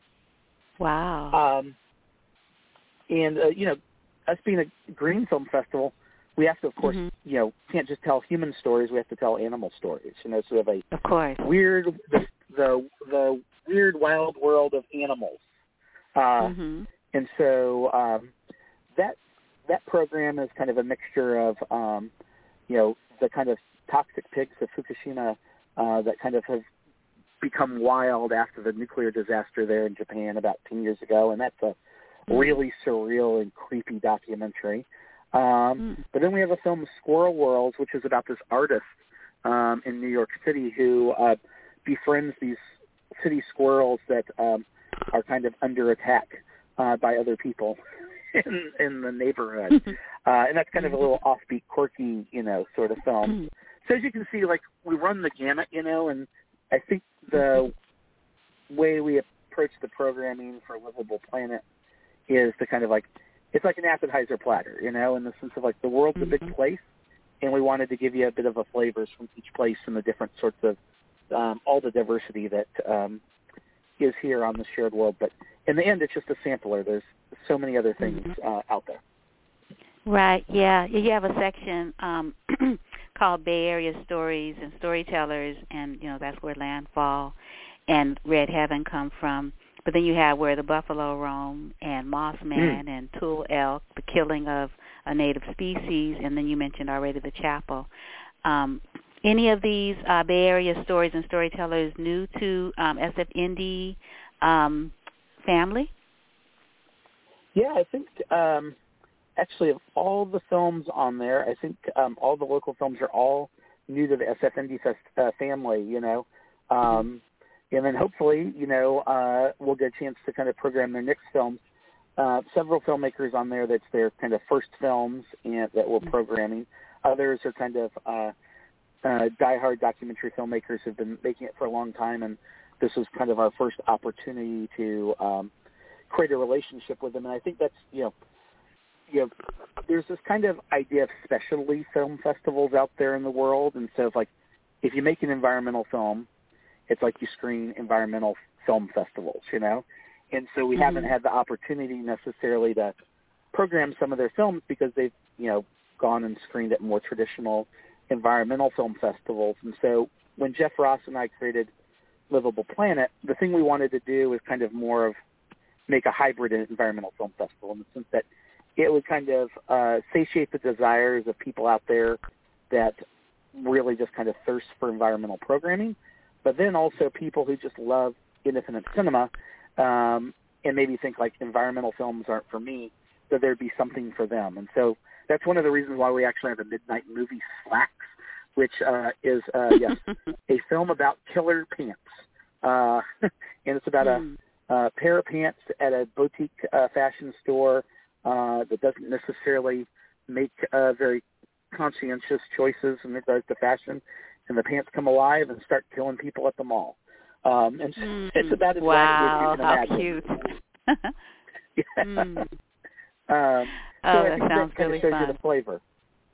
Mhm. Yeah, yeah. And and you actually you have a film uh with Jeff Springer um in the in the fes- festival and I don't know when the last time you had a film in the festival but like, whoa, tell us about Mossman. Yeah, absolutely. Uh, well, hopefully, uh, you know, nepotism uh, comes into play in programming that. But uh, you know, uh, myself and uh, Jeff Springer and Quinn Costello, we made a movie down in Louisiana two or three years ago called "The Rodents mm. of Unusual Size as a offbeat feature documentary. And um, and so while we were on that trip in Louisiana, we ran into this guy Adam Morales, uh, the Moss Man, who basically uh, searches the swamps of Louisiana and harvests the moss. And we mm. filmed a little profile on him, and um, just had recently finished it. And um, the rest of the programming team were like, "Hey, this is an environmental film. This is pretty cool. Can we screen it?" and so we said, "Okay, yeah." And so um, obviously uh, Jeff Quinn and I are based in the Bay Area, and um, you know what we like to do is kind of travel far afield to kind of tell great stories and then bring them back to the San Francisco area. And so Moss Man's a kind of a short film, um, uh, kind of a you know impressionistic portrait of like a man's life on the swamp, and this you know 75 years ago there were tons of people that uh, harvested moss because it was used for like you know cush uh, you know king cushions for like um, you know fattening them up or or uh, or like uh, insulation in in walls and things like that. Uh, now it's just used for decoration on plants, and so he's the last Tulsa surviving uh, moss moss collector of Louisiana, and so through him we get to kind of get a chance to see what he appreciates about nature, but also what's a threat um, with all that kind of environmental degradation that's going on. Mm-hmm. mm-hmm. Yeah, yeah. Well, that's going to be exciting. And and I noticed that um you have um I don't know if it's a shorts program, but you have a program stories from Africa. Yeah, it's a shorts program. And then I noticed yeah. that you had another film uh from Ghana, but you have some other films like you have the the horror movie about pants and and you have another film and you might have others but this just like I'm just sort of looking at them and I'm trying to remember without scrolling back. Um a film about coffee uh cream creamer. And and you have yeah, and I'm like, wow, that's kind of cool. I I'm always really interested in learning more about, you know, sort of the connection of, you know, between what we eat um, you know, a lot of times mindlessly, uh, and, and and and how that affects the planet. Not not not to mention mm. our body as a planet, our body as an ecosystem. you know, which is actually important. yeah, so if you could, like you could talk about those things, um, those films and those those programs. Yeah, uh, well, work my way backwards. So there's kind of a okay. quirky, offbeat film. Um, what should I put in my coffee? And um, mm-hmm. the filmmaker kind of uses that question to go on a journey about uh, exploring both the dairy industry, but you know the almond milk industry, and of course Oatly and oat milk is all the rage nowadays. To figure out yes. what's the most environmentally um, friendly creamer to use, because the filmmaker he actually happens to be a film critic up in uh, the Pacific Northwest, and he loves coffee. No surprise uh, there. He just lives outside of Seattle and uh, strangely enough, one night he uh, took an LSD trip and basically got obsessed mm-hmm. with his question and decided to make a film. And um, mm-hmm. you know, I think he goes down this journey of with necessarily the solutions, but there's a lot of information that you know we're not aware of that about the food that we consume, and in this case, you know, creamer for our coffee. And it's just a it's a fun jaunt, you know, um, learning about um, some of the kind of trade-offs we decide to make when there are things that we just really like. You know, I mean, I know I I like non-fat cow milk in my my coffee, and it mm-hmm. might not always necessarily to be the best decision. But like, uh, what do we, what should I put in my coffee is a, a nice, fun film, and also one for, like you said, who's kind of curious about the kind of food production system. Um, and then in our um, stories from Africa series, uh, you know, we have a several different kind of uh, stories there. One is a really kind of uh, hopeful film, uh, Tinkafu, uh, about a young man who's helping kind of restore uh, some coral reefs. And so uh, not only is he kind of an environmental activist, but like there's some really great kind of underwater photography um, of him kind of working to restore these coral reefs, you know. Um, on the kind of the flip side of more kind of a darker side, there's a a film called Stolen Fish, and that's set in Gambia, uh, I believe, and that's a story about mm-hmm. how all these multinational corporations have moved into Gambia and are basically overfishing um, the ocean there uh, to kind of harvest all these fish in the sea and basically turn them into fish meal. Uh, and fish meal mm.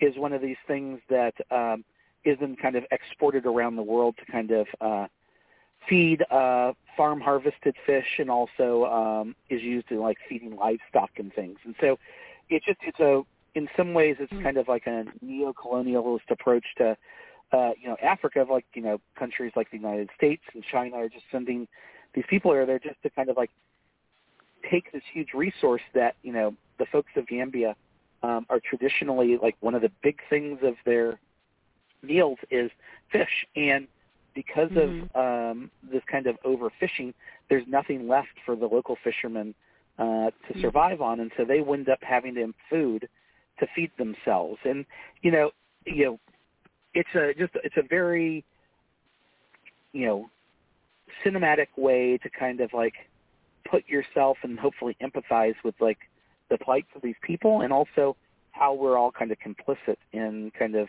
contributing to allow these multinational corporations to do that. Mm-hmm. Um, well, I, I didn't see that one. What's the name of that one? Uh, that one is called Stolen Fish, and Stolen it's a 30-minute okay. short documentary. Yeah, and it's oh, uh, it's, it's just okay. it's it's one of the highlights of uh, the program. It just it just debuted at the Sheffield Documentary Film mm. Festival last year, and just mm-hmm. was screened at the one of the best environmental film festivals of the world, the DC Environmental Film Festival, and so we're lucky enough to program that, and nice. um, that's part of the Stories of Africa story uh, program. Okay, okay, yeah. Oh wow, yeah. Because I was all I was thinking this one here is a feature though, um, the Burning Field, which is um, mm. uh, which is set in Ghana. Yeah, you talk to a and that's some audience about that. Mm-hmm. Yeah, the the Burning Field is just a like um, is kind of a, kind of an anthropological study of um, these uh, kind of metal recycling plants in uh, mm. Ghana, and so um, when we, you know, you know, I'm talking on a phone right now, you know, and so when I upgrade and get my next cell phone or I get my next phone uh, computer, all our kind of electronic trash gets most of it gets shipped to Africa, and then with it, um, you know, usually typically young teen boys and girls um, have to go through this very messy and toxic process of taking out all the valuable minerals and metals that are in these in, uh, electronics. And so um, the story follows these three teenagers um, as they work in these trash dumps to kind of make a day's wage. And so um, it's one of those, you know, stories I think we've heard, read about in the newspaper, but we really haven't met the people who are actually doing this work. You can imagine it's very dangerous. It's very toxic. They often have to uh, burn uh, burn the appliances and things to kind of um, get to the metal that they want. And so, um, you know, while it's a very difficult situation, um, it's one of those ones where, you know, the filmmakers don't necessarily take a judgment to, uh, to it all. It just allows you to kind of live amidst um, this recycling plant uh, for several days. And I think that many people, including myself, I think will walk away and just say, "This is really messed up," you know, and there must mm-hmm. be a better way to do it. Right.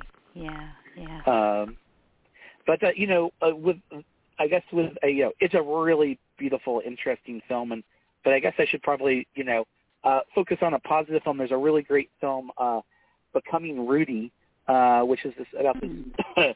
young African American um, uh, mountain biker and uh, uh, motorcyclist uh, who basically just loves the outdoors and of course has a spirit for competition and she also mm-hmm. happens to be like a comic book illustrator and it's just a, a great 20 25 minute film uh, about mm-hmm. her adventures out in the woods and also how these adventures kind of give uh, voice to um, the comic books that she creates uh, and so that's just oh. a really cool story and just like she's just like a a character you just fall in love with and you just like want more and more. Mm, mhm. Is is that a part of this the uh the, the Africa series uh, of shorts that you mentioned or or somewhere else? Uh that uh, that one is part of the Radical Females. Um, oh, Radical um, Female. Okay. The Radical Females uh, uh, block. But the one thing I will okay. say is that what we've tried to do is um, allow people to mix and match a little bit. Uh, so in Mhm. the sense that like if you want to see one of these shorts, you can kind of pick a couple other shorts to kind of watch with it. Um, There's these Mhm. kind of we kind of sell some um, you know badges so that you can just kind of pick and choose however you you know you want. And so we've definitely kind of tried to mix and match. So it's like if you want like a lot of adventure films and you click that tag, you can watch those. And so it's a little bit more free form than having to be in a theater. Mhm. Right. And and that's that's been the um the way that you all have been programming um the um not the the Doc Fest, but the one where you had um I'm trying to think. What was the other festival last year that was toward the end of the year? Um, uh, SF Indie Fest or another hole in the head. Yeah, another hole in the head. That was so fun. another hole in the head because I've never done it because I thought it would be too scary, and it's not. and that was such a fun fest. I just really loved it. And then and then you all have live. um You know they they fill it really quickly. So if people are interested, you need to like get your ticket quickly. Um, you know how you all would have um the directors come in and they just be like talking and stuff. Are you doing things like Yeah. that this time as well? Yeah, we're trying to bring the live experience to uh, the festival as best as we can.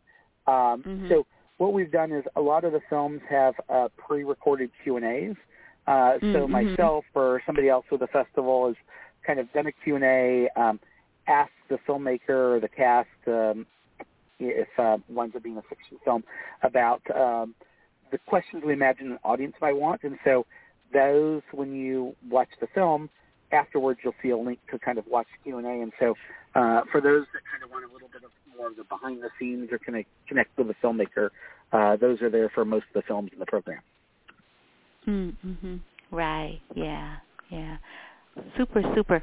And and do you have anything um for children?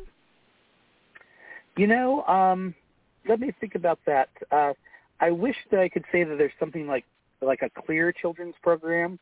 We thought Mhm. about doing um, a program for children, but a lot of the films that we were looking at um, just weren't available because they've already been licensed by like a streamer like you know Disney Plus or Oh. Hulu. Um, Mm-hmm. I mean, I think you know, I would say like there are a lot of films in the program that I think that um, children might enjoy. You know, late elementary school, junior high, high school. You know, uh, but Mhm. that they're not necessarily specifically targeted at children. And so, um, when I think of a film like the Becoming Rudy film um, Yes. about the, like that's a film that like is of all ages. You know, I mean, it's Mhm. um, you know there's some great adventure to it. There's the comic books, and um, it's just the sort of stuff that um, you know, you know, elementary school or like junior high people uh, would also kind of take a, you know, take something different out of it than an adult, but something that they would enjoy. Um, and then I think you know a film like, um, you know, Entangled or Red, he- Red Heaven. It's like for folks that are like junior high or high school, I think that they'd find that really interesting. But uh, unfortunately, not a lot of program for you know those kind of in elementary school or middle school. Mm-hmm. Right. Right. Yeah. Yeah. So, how do people get tickets, and sort of what's the range of of pricing? Because I know you all are very reasonable. Yeah, we try to keep it uh, pretty affordable. So at Livable Planet, uh, tickets are available at sfindie.com. and um, so uh, tickets for a film are ten dollars. Uh, but because everybody's watching at home, uh, that could be one person or it could be an entire family. Um, it's just for the household. Um, once you start watching a film, uh, you have, uh, or once you purchase the ticket, you have seven days to watch it. Um, we do have some kind of um, specials right now in the sense of like, uh, you know, you can kind of get a badge at a discounted price if there's a certain, if you want to see everything, or I believe there's like a five pack that's discounted by 25%, something like that. But um, all the different uh, prices are on the website sfindie.com. But we try to keep it affordable, and typically, if you spend ten dollars, uh, you know, you get about an hour and a half to two hours of content, or you know, whether you know, a lot of our feature films we've programmed a short film or two um, with Mhm. it, you know, and um, it's just like, you know, uh, obviously, you know, it's a little bit difficult to get people together during these pan- pandemic times, but um, you know, the people in your pod have them come over and you know watch out and have a little bit of a community screening in your living room if it's safe. Mhm. right, right. And and I was wondering, um, I really really like um, the uh, just sort of uh, the programming, the films they have to do with just like you know the coffee creamer and the one about mm. um, uh, is it pants, and and then you have another one that I was looking at um, that um, of you had it was also a clothing one. Let me see, I highlighted it. um, yeah. Just oh, the conscience of clothing, I think. Yeah, yeah. It's like yeah, this all this personification, you know, like, you know, they don't just show up in your on you know, they don't just just miraculously show up on a store shelf or, you know, in an online um environment for purchase. Hands touched it, you know, from from the ground or or or the lab if it's not something that's um uh and environmentally like it, it didn't come from the earth you know somebody created the fabric in in a in a in a in a um laboratory. Yeah yeah and just of the conscious of clothing it sort of reminds you of like a one of those uh this is your food um you know uh or this is your life from sesame street where it talks about the loaf of bread and how first it was you know you know it was a wheat it was a you know maybe a stalk of weed and then it got went to the mill and it got ground into flour and then some some baker made it you know mixed it up with eggs and leavening and something milk and put it in the oven it became a loaf of bread and then it got sliced and then it became a mom bought it in the in the um grocery store and took it home and took two slices out and put it on a plate and did what she did and then it showed up on a you know in lunch time and yeah wow. So the conscience of clothing. How did it get on how did it get from idea to in our closet? That's right yeah and they go explore around the world about you know how things are sourced and also meet the people who make our clothing. And you know it's kind of mm. a, in some ways an expose on the fast fashion industry this idea of like you know that um you know um this kind of new trend uh where basically clothing's considered disposable. You know it's like you wear it six times and then you throw it away you know? And um mm-hmm. and how this kind of ties in of course to so much of the kind of boom with like influencers on Instagram and things. And so you know it's uh, I know some of these films um you know deal with some deep topics but like you know the nice thing with the way that so many of these filmmakers approach it, it's like they're not judging you if you're making a a decision that's like harming the planet, right? But they just want to make sure that you're aware of the effects of your decision, you know. and I think so often right. we we we just aren't always necessarily as reflective um, as maybe we should be, you know. And so the idea mm-hmm. that own your choices, I think, is you know a good takeaway. Right. Yeah. Yeah. If you're if you're destroying the planet, at least know that you are um, you know, as you throw away things. Yeah, wow. Wow, I hadn't heard about disposable clothing. I know now with our electronics, you can't buy a picture tube. I remember, you know, that's been a long time that you can't fix these these uh component type of gadgets. You have to throw them away from the phones to the larger, you know, um you know, cons- consoles like like refrigerators and computers, mm. you know, the desktops and you think, whoa, and and people don't think about where this stuff that's not recyclable because it's toxic, where it goes.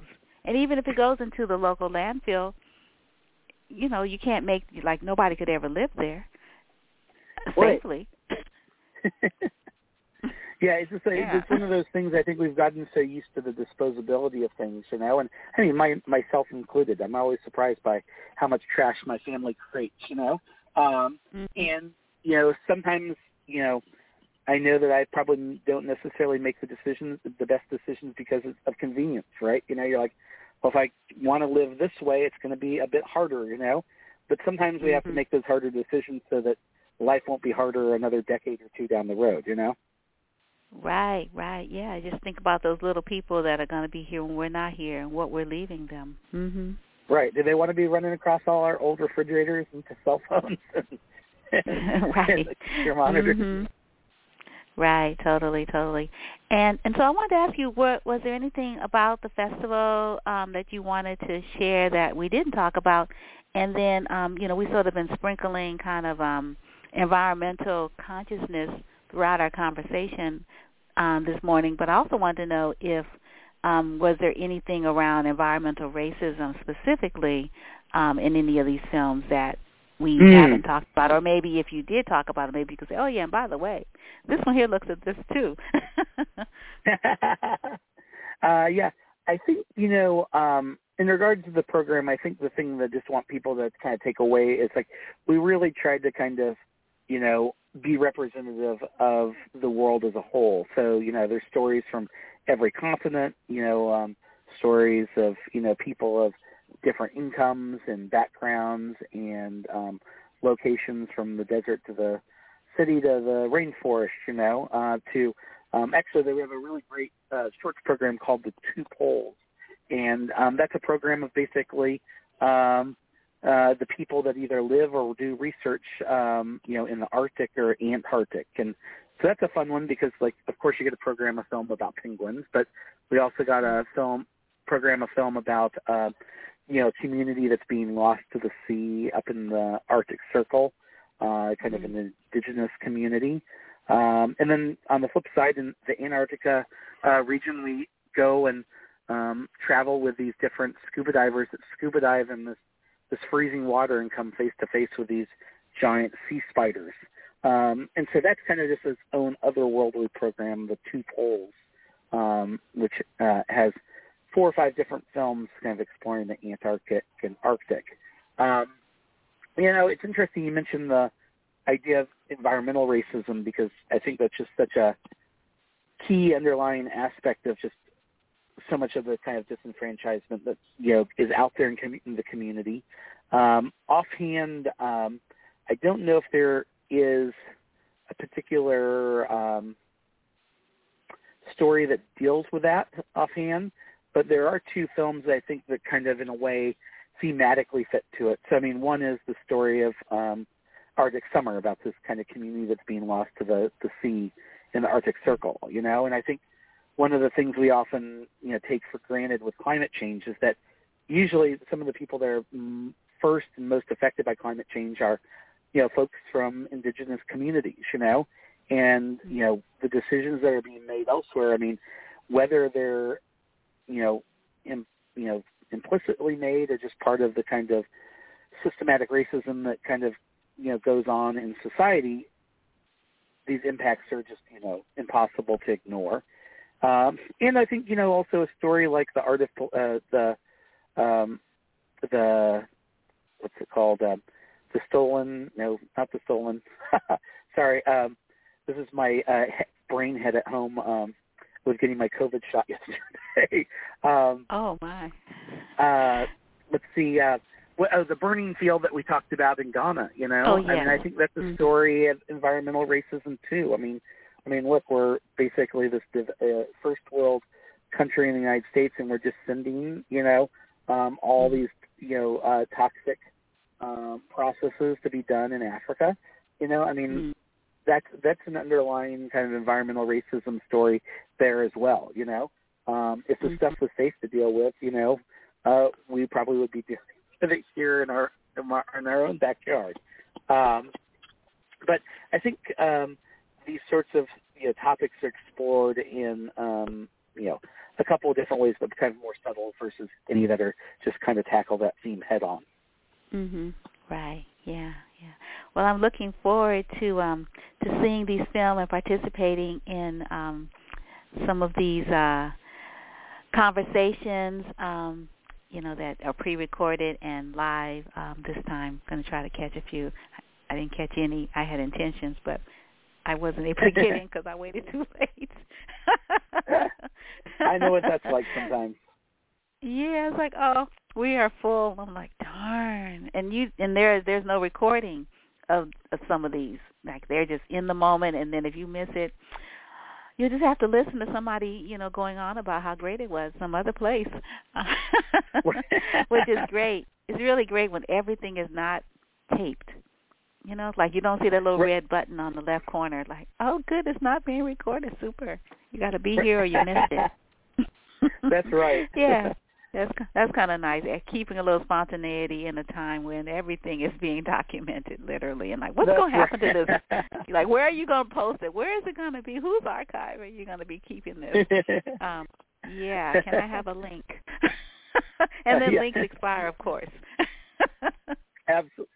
Yeah, the transient yeah. nature of uh things and I think that's the thing that um do you want people to know is like you know, we've been lucky enough to uh program the films that are part of Livable Planet which starts tomorrow, um April mm-hmm. 22nd Earth Day, but uh the films are only live until May 2nd. Uh so we just basically have these um week and a half, these two weekends uh to be able to kind of watch films, but you can watch them 24/7. So I know sometimes we've been surprised, like there are people watching documentaries at six o'clock in the morning, you know, and then mm-hmm. others are watching them at eight o'clock at night. So the nice thing is you can kind of watch them wherever you want, but we only have the films available during the next week and a half, and so um, be really interested to hear what people think about the program and um, tickets and all the films are listed at um, sfindie.com for Livable Planet. Right. Yeah. Well, thank you again so much, and I, I'm sure the program it looks really good on paper. I'm sure it's going to look really good on my computer. and then we'll see at the Roxy hopefully for the next festival. yeah, it's certainly not like being at the Roxy at all. but it, it, it'll do for the moment. That's right. Glad it's happening. We're all making our way through things. certainly, well, certainly. thanks again, well, Wanda. I really appreciated chatting with you. Oh yeah, it's always lovely, and, and you know, and, and good luck on your recovery from from the first um, part of the two shot, um, I guess, uh, protocol. You know, hopefully everything will go out well, go well in your body as it acclimates acclimates itself to, um, you know, to the vaccination. Most definitely, I'm just thankful that the vaccinations are here and that we can all kind of uh, get safe and then be able to kind of take the next steps. Mhm. All righty. well, you take care. All right. All right. Take care. See ya. Bye-bye. Bye. So we are going to um, sort of reach back into um, the archives for a song you haven't heard in a while. And I was trying to think, did I want to play Ben Vereen's I Got a Lot of Living to Do because we're talking about Livable Planet. And I was just sort of like playing on Livable and Living. Uh, so I think I'm going to go with uh, I got a live a lot of living to do. Um, I was going to play Defying Gravity, like that one as well. That's a I don't know. I think that would be a nod to the Mars exploration. You know, with with the um, uh, with the uh, the vehicle's uh, successful landing. But I'm going to go with the first one. Remember me telling you about these these guys who ran Vegas? Well, they had a theme song. They were cool. Frank, Dino, Joey, Peter, Sammy Davis Jr. They all smoked Lucky cigarettes because they knew they were the luckiest guys on the planet. And they had a theme song. And the theme song went like this. There are girls just right for some kissing. And I mean to kiss me a few. Oh, those girls don't know what they're missing. I've got a lot of living to do. And there is wine already for tasting.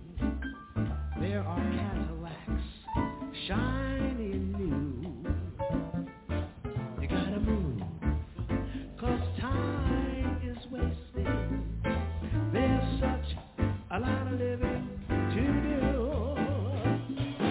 There are places to go, people to see, things we can do.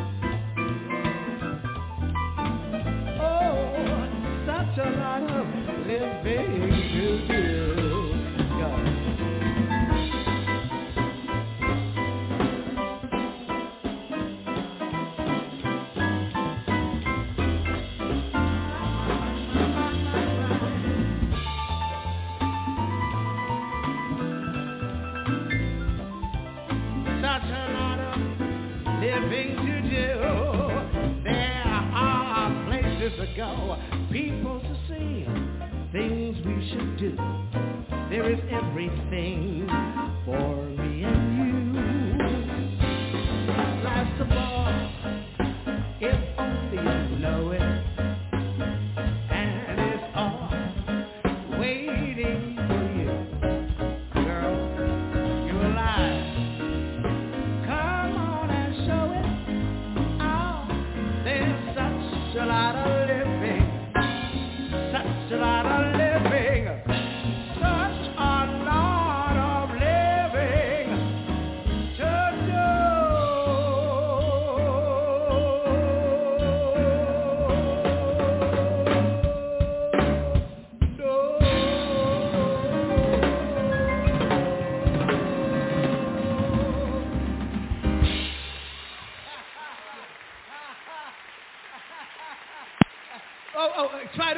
sides, please.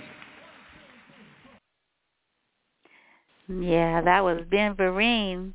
And um yeah, I was just looking uh in the archive programs. I had him um on the air back in June June 12th. He was at the Rrazz Room June 12th through 17th in 2012 and I had a great great conversation with him uh that that particular um I guess a week before or something like that. Anyway, uh yes, I had some of his music uh queued up.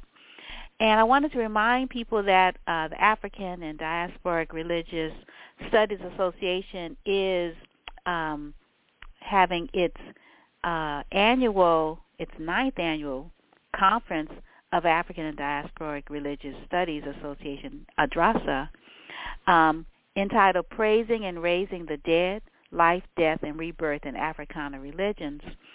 And uh, and the featured presenter of the keynote is Her Royal Majesty Queen Mother Dowoti Désir Huna Huna Hunan Huna the Second uh, Gwele.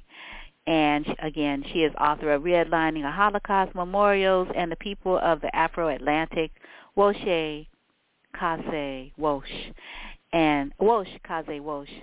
I should remember this because I had to uh, introduce her. Uh, you know, we had a program in December in collaboration with the San Francisco um, Public Library African American Center where we featured her in conversation. Ah, it was so lovely. About an hour, two hours, no, two-hour conversation, and that is available at the San Francisco Library, Public Library, um, African American Center uh, YouTube uh, channel. So it's still available. You can listen to that. But she is featured uh, at this wonderful conference that begins on Friday, April 23rd, and it goes through, I believe, Sunday. And uh, if you go to the website, um, adrsa.org forward slash conference, drasa.org conference, you can register. And, and there is a price that can suit everyone's uh, budget. Um, so you don't stop. You don't need to stop at the first one. Just keep on scrolling down till you find find a uh, uh, an amount that fits your your pocketbook because you don't want to miss it. It's going to be simply outstanding.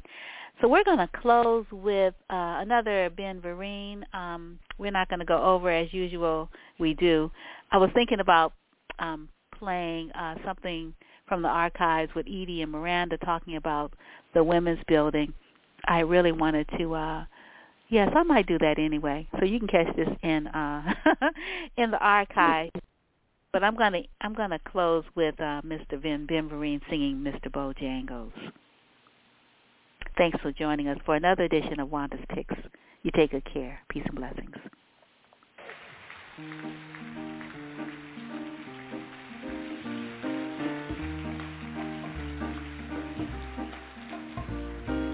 knew a man, Sammy Davis, he danced for you in shiny tap shoes, high collared silk shirts, tuxedo pants.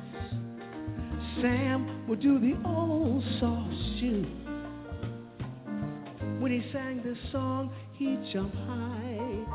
Remember how Sammy Davis used to used to jump up high, and then Sammy he would lightly touched down. He sang of Mr. Bojangle. Sammy would sing a Bojangle. Sammy would sing a Bojangles, and Sam would say, Man, the cat can dance. You met him in a cell down in New Orleans. He was down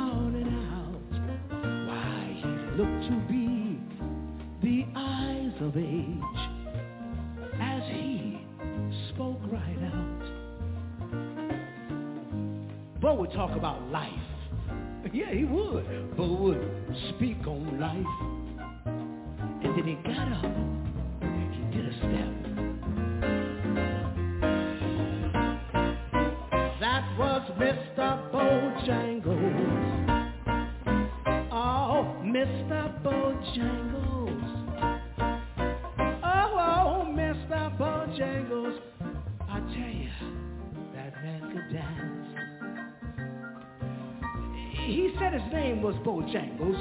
And then he danced a lick right across the cell. Slapped the side, took a better stance. He jumped up high. And then the man, he even clicked his heels. And then he let go this laugh. he let go a laugh. And then he shook his clothes all around. He said, they call me Bojangles. yes, son, they call me Bojangles. You see, well, they call me Bojangles, and son, I can dance. He said, well, nowadays I just dances and honky tonks, you mainly for my drinks and my tips. but son, you gonna find me right here behind these county walls. Well, you see, well, I, I drinks a bit. Then he shook his head.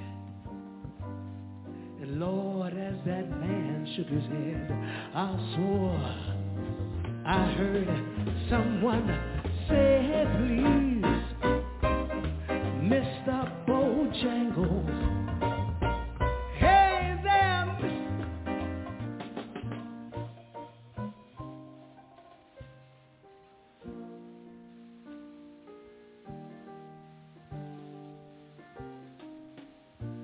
Hey, Sammy. Hey, Sam. Won't you come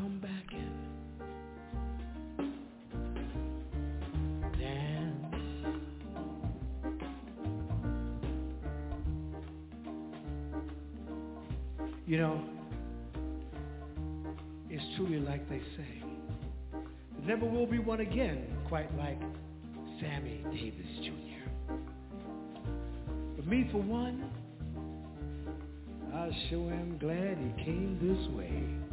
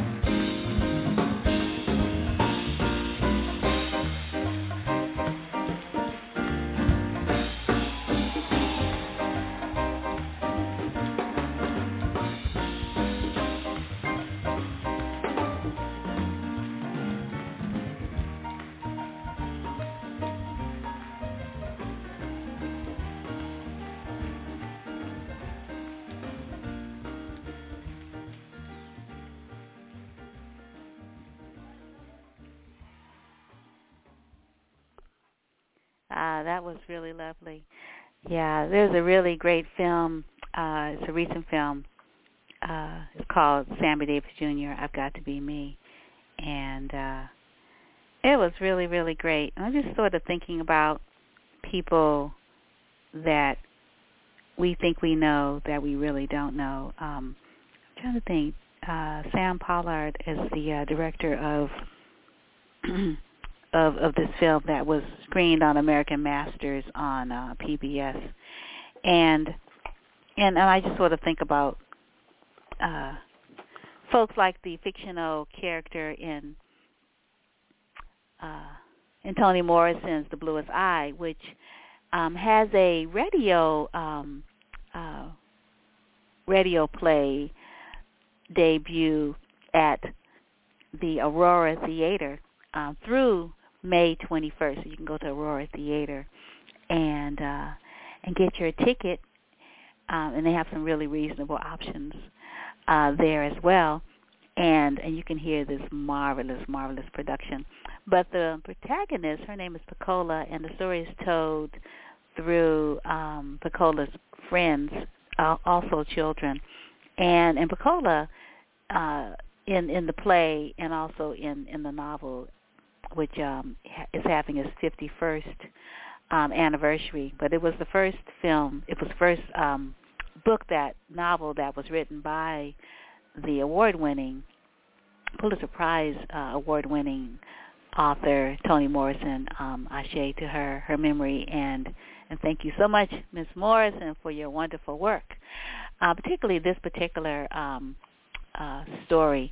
And I want to share share um, this um, section from the play, just because I want you to kind of think about what it means to be invisible, what it means to be not seen, and and just sort of an ashe um, to George Floyd, um, who was killed.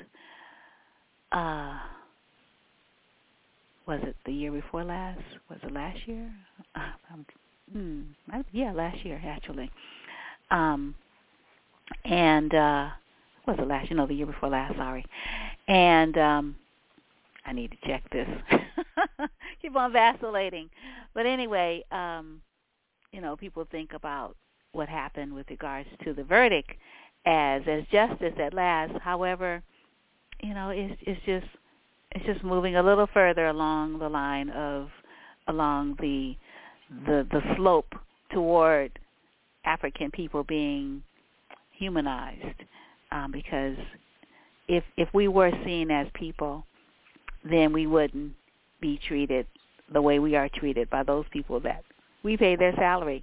So so far we are not the people when we talk about the uh you know democracy and we talk about who are the people that are holding these truths self-evident.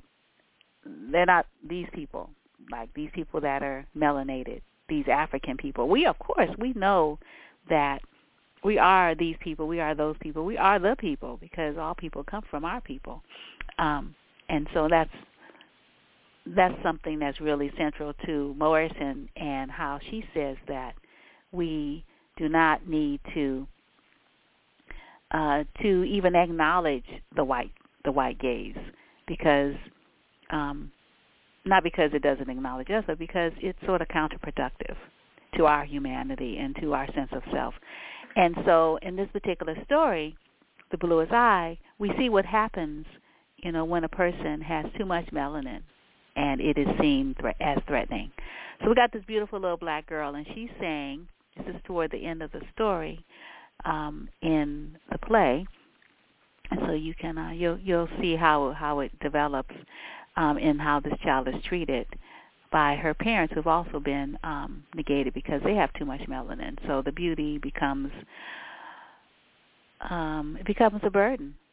Um, it is seen as threatening, and so Pecola says she is um, she goes to find this this person who is his his name is Soaphead Church and he can he can grant dreams. He can make stuff happen uh, with sacrifice, of course, with a sacrifice. And I won't tell you what that sacrifice is.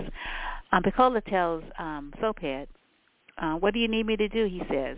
Pecola says, I can't go to school no more, and I thought maybe you could help me. So Pecola says, my eyes, I want them blue. I want them blue so people won't turn away from me when I walk down the street. So I can go to school.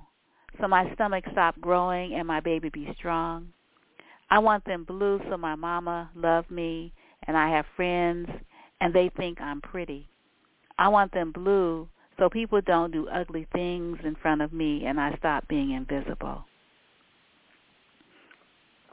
So just think about that.